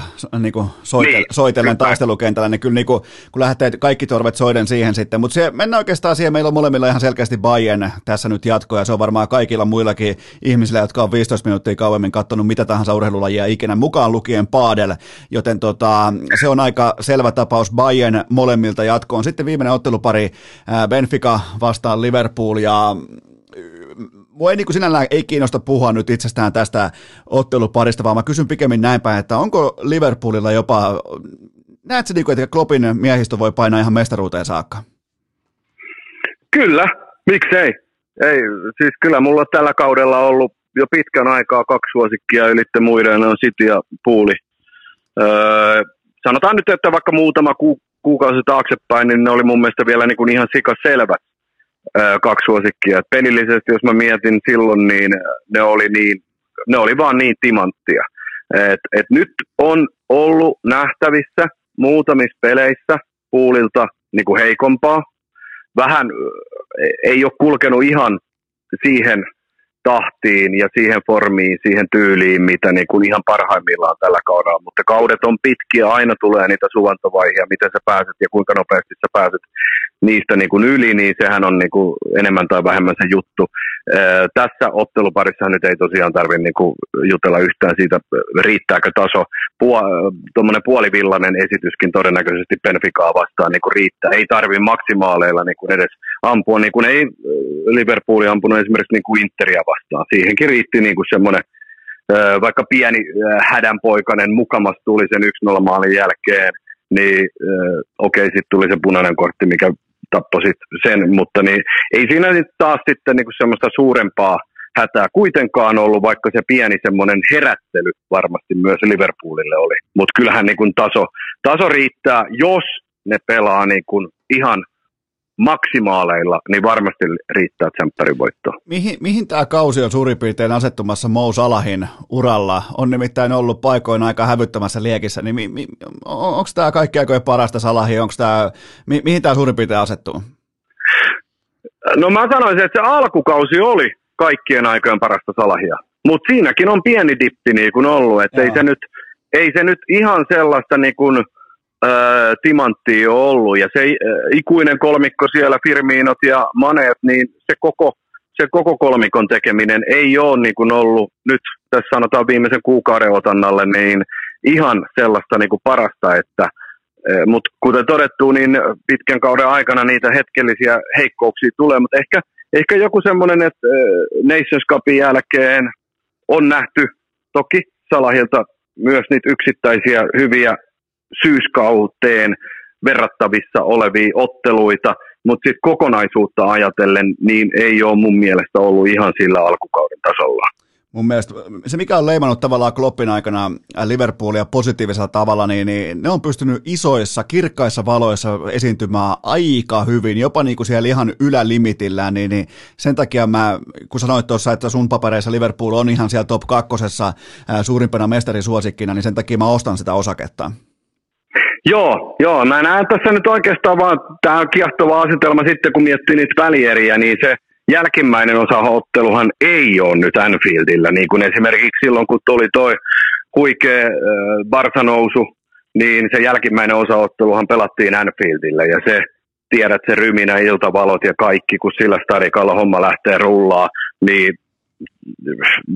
saa olla jotenkin epävakaa tai tota, muuten vaan niin kuin ei-kartalla tai skarppina, jos ei niinku pelaajana niinku siihen, siihen tota, rummutukseen lähe. Mutta nyt se pelataan nyt se pelataan Allianssilla Bayernin himas, että jos siitä ekasta osaottelusta sitten tulee tasane, niin se on mielenkiintoista nähdä, miten nyt sitten niin kuin jälkimmäisen Liverpool hoitaa niin kuin vieraskentällä. Tämä on ihan totta, ja siinä mennään sitten jo siihen top, top neljä vaiheeseen, ja siitä tulee hyvin mielenkiintoista. Mutta meillä on siis molemmilla Liverpool tästä tietenkin jatkoa, ja, eli meillä on suurin piirtein, niin kuin, ja se on hienoa, että me kunnioitetaan tavallaan UEFan toivomusta. Meillä on siis jatkossa, meillä on City, Bayern, Liverpool, ja sitten on oikeastaan ihan se ja sama, onko se Chelsea vai Real, koska se top neljä vaihe tulee olemaan sitten yksi melkein kaikkien aikojen parhaista, joten tota, aika niinku, sanako me joku niinku UEFalta jonkinnäköinen kunniapinssi siitä, että me kunnioitetaan tällä tavalla heidän fiksaamista? joo, ky- joo, kyllä tässä niinku, näitä pallojahan on tällä kaudella arvottu suhteellisen värikkääseen tyyliin niin kuin se ensimmäinen arvonta, mikä uusittiin ja sun muuta vastaavaa, niin siitä jäi varmasti monelle tämmöinen niin kuin suhteellisen mielenkiintoinen ää, mietintämyssy päähän, että, että mitä juttuja ja sun muuta, mutta olihan tämä nyt vähän tällainen harvemmin se kuitenkaan niin kuin oikeasti, en mä muista puolivälierävaihetta, mikä tavallaan lähtökohtaisesti olisi ollut niin kuin näin selvä. Et yleensähän melkein mä muistelen, että okei, sillä yhdellä kaudellahan oli se Ajax Spurssi, onko tästä nyt kolme kautta, ja sitten Puuli öö, toi 19 kevät se oli, joo, kun Puuli meni sitten Varsaa vastaan, niin siinä kahtena peräkkäisenä päivänä oli ne niinku tajunnan räjäyttävät semit mutta sitten monta kertaa tässä vuosien saatossahan melkein puolivälierävaiheessa on pelattu ne kaikkein ikimuistoisimmat. No sen takia mä, sen takia mä jälleen kerran aloitan kauteni vanhasta muistista niin urheilukästissä. Niin, kyllä, joo, mä ymmärrän. Niin. Joo, mä ymmärrän se, koska näin, hei, hei, sekin on vähän sitä historiaa ja perinteitä. Se, se on, on monen tiedossa, niin kun, että se tulee siitä puolivälierävaiheesta, tulee yleensä ne kaikkein ikimuistoisimmat. Nyt tuskin voi odottaa, tai ennakkoon ei ainakaan ole tässä tilanteessa nyt niin, vaan se on sitten tulossa vasta siinä semi, semivaiheessa, mutta siis kyllä siinäkin niin kuin nyt jo niin kuin miettii niitä, siinä on hieno tämä asetelma vähän niin kuin tämä Bayern puuli-homma ja sitten se, että viime kauden finalistit, jos nyt käy niin, että Chelsea voittaa ja Cityhän sitten menee, niin se oli viime kaudella finaali, yksi ottelu. Nyt Peppi pääsee jauhaan niin kuin kaksi ottelua Tuheliin vastaan, niin on, on tiedätkö, niissä, kyllä sitä vähän, vähän haluaisi mennä jo askeleen äh, pidemmälle äh, ja fiilistellä niin kuin niitä, mutta senkin aika varmasti koittaa sitten omalla an, ajalla. An, anna mulle vielä ihan loppuun sun mestari tähän kevääseen. City. Mä otan, mä otan Bayern München, juhli Pariisissa. Se, siinä on Luotakko? No, no en, en, mutta otan. se, se. mä... Niin, no olisahan se, äh, mä, mä kysyn, saanko mä kysyä jatkokysymys? Joo. No mistä saisi? niin, äh, niin tota, äh, jos sä otat sen, niin uskotko sä siihen, että se tulee Nagelsmannin kokeiluilla, omalla leimalla vai välierä, finaalivaihe, ö, ottaako NS varman päälle ja peluttaa vähän niin kuin varmemmalla tyylillä, mä, sanotaan näin. Ei niin ultra hyökkäävästi. Mä, mä uskon, että ennen Liverpool-kohtaamista koppiin kävelee vanhassa Opel-paidassa Lothar Matteus ja ilmoittaa, että se on 4-4-2 ja näin pelataan ja näin voitetaan. Ja tota, siinä on mun ennuste. eli no niin, tota, eli tota, mä, mä, sen verran ollaan nähty nuoria, jos ihan vakavasti puhutaan, niin sen verran ollaan nähty niin kuin läpi urheilun historian nuoria ää, kukkopoikamaisia, erittäin lahjakkaita päävalmentajia, jotka ihan vähän siitä omasta uhmakkuudesta, jopa niin kuin ideologiasta ottaa ehkä napsun verran alemmas. Voidaan ehkä sanoa, että okei, okay, Pep Guardiola ei koskaan ottanut. On ihan muutamia, jotka ei ikinä ottanut, joku ää, nuori Jose Mourinho, mutta kyllä jokainen ää, melkein muista sitten on ottanut ihan vähän napsua alaspäin, jos lähdetään nyt vaikka siitä liikkeelle, että Nagelsmann yrittäisi voittaa maalintekokilpailuita pelkästään Liverpoolia ja sitten kenties Cityä vastaan myöhemmin, niin tota, mä, mä uskon, että se ottaa napsun alemmas. Se voi hyvin olla. Ja se olisi varmaan niin kuin tälle järjellä ajateltuna niin aika, aika fiksu napsu ottaa. Otat siitä kuitenkin sitten sen pyty himaa, ja koska sun rakennusvaihe sitten tulevalle kaudelle hyvin suurella todennäköisyydellä tulee olemaan se 352 ja se vie omalla tavallaan Bayernia eteenpäin ja antaa siihen oman leimansa, niin se olisi sitten sen ensi kauden aika, ja olisihan se aika paljon kuitenkin helpompi ja paineettomampi lähteä siihen, jos sulla on pytty tästä turnauksesta niin kuin jo käsissä. Se on tismalleen tällä tavalla, mutta nyt ollaan maalissa, mä tiedän, sun pitää tästä liikahtaa, että tota, tulee, äh, tulee vieraita kylään ja siellä on tota, kova kattaus luvassa Virkkusen huvilalla, joten tota, sun pitää siirtyä eteenpäin, mutta sellainen loppukaneetti vielä, että tuutko... Mä sanon vielä, ketä ne vieraat on, anteeksi, niin meille tulee tässä nyt johtavia padel-pelaajia, me pidetään pientä kokousta tämän lajin tulevaisuudesta ja luodaan vähän isompia asetelmia, että nyt kannattaa olla tarkkana. Meillä tulee todennäköisesti sitten jonkinmoinen tiedote,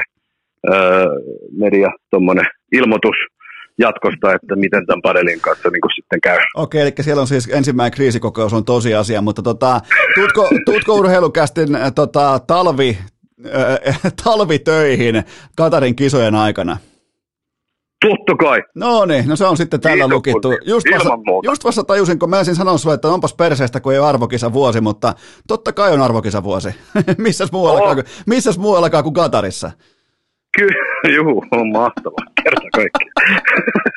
Ihanaa suorastaan. Joo, joo, eli se on nyt sainattu, eli kummikuntelet voi nukkua yönsä rauhassa, nimittäin Virkkunen on sainattu nyt myös ää, tota, talvitöihin. Sitten nähdään, että miten sä pärjäät, nyt me tietää, miten sä pärjäät kesällä, mutta ootas, kun tulee se sateinen stoke, tulee se sateinen talvikausi, niin, niin silloinhan punnitaan asuttaa ihan uudestaan.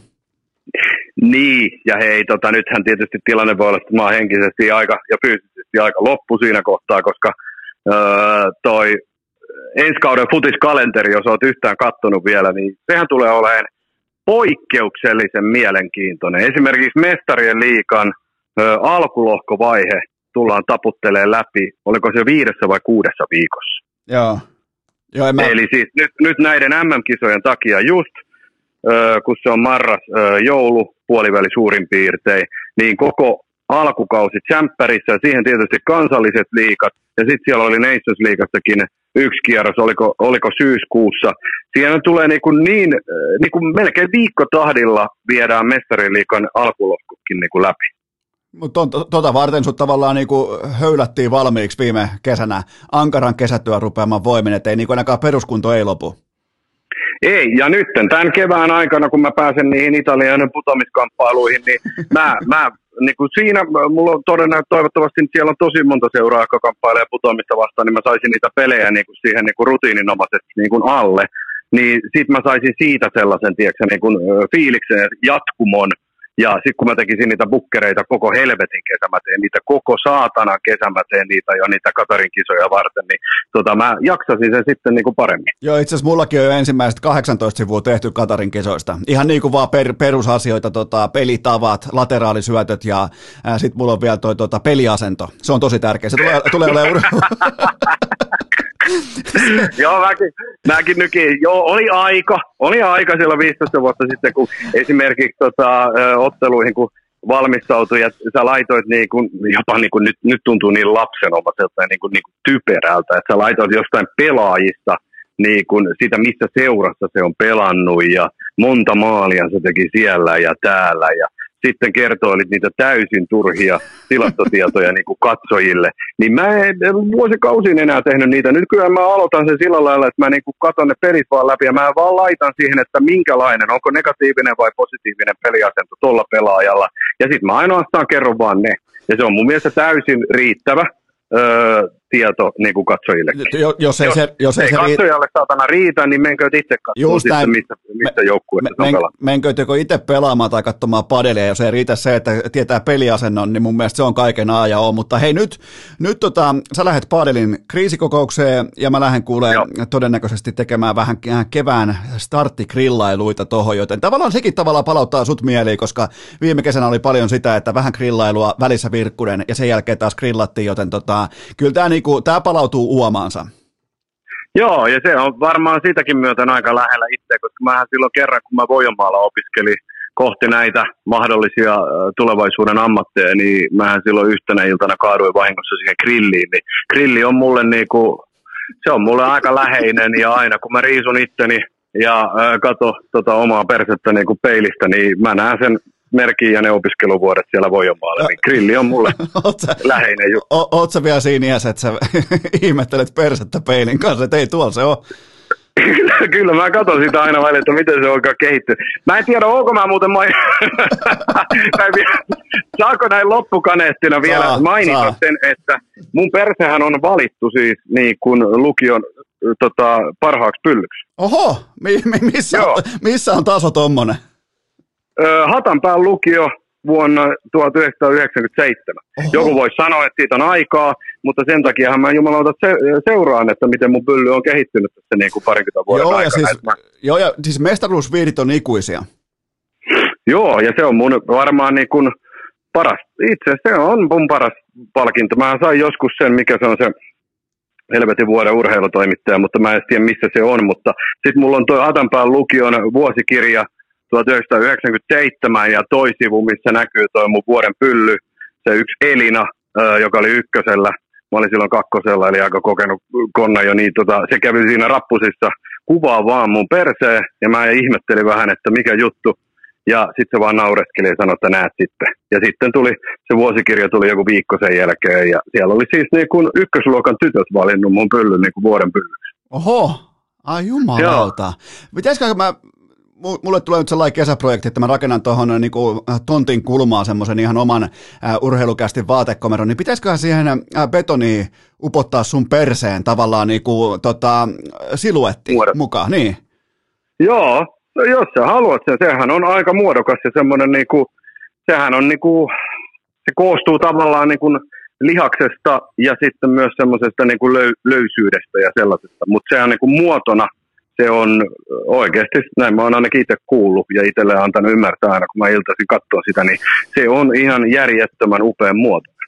Tämä on kyllä, ai että saatiinhan tähän niin tällainen niin hyvä mäkihyppysuoritus, siinä on ponnistus, siinä on liito ja nyt tullaan niin kuin laadukas telemarkki sinne mäkimontuun, niin nyt ollaan siinä vaiheessa, että tota, mikä, mikä, tavallaan, mikä tavallaan nostaa meidät molemmat nyt suomalaisen mäkihypyn top 10, koska taso on niin saatana huono, mutta tota, Kyllä, Mutta- ja vähintään 19,5 pistettä vähintään. Mutta hei, nyt mennään kuule Virkkunen eteenpäin. Mennään kohti mestarien liikan tosi pelejä, eli top 8 vaihetta tulee ihan normaalin tapaa C-Morelta. Niin onko vielä joku loppukaneetti kuuntelijoille?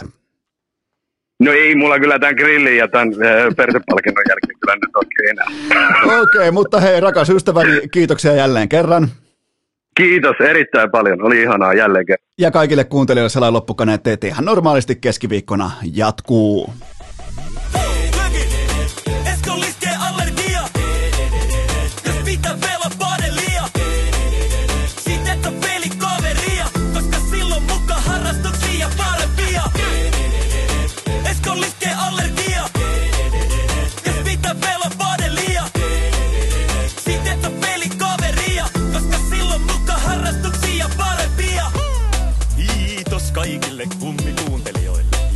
Kaikille muillekin huutelijoille. Tämän päivän jakso oli tässä. Valitettavasti urheilukäästi on odotettavissa myös tulevinakin päivinä, joten anna korviesi huilata siihen saakka. Siinä kaikki tältä erää. Urheilukääst kiittää ja kuittaa peliä. Vaatekomero tyhjenee. Onko äänitys päällä? Kuuleeko kukaan?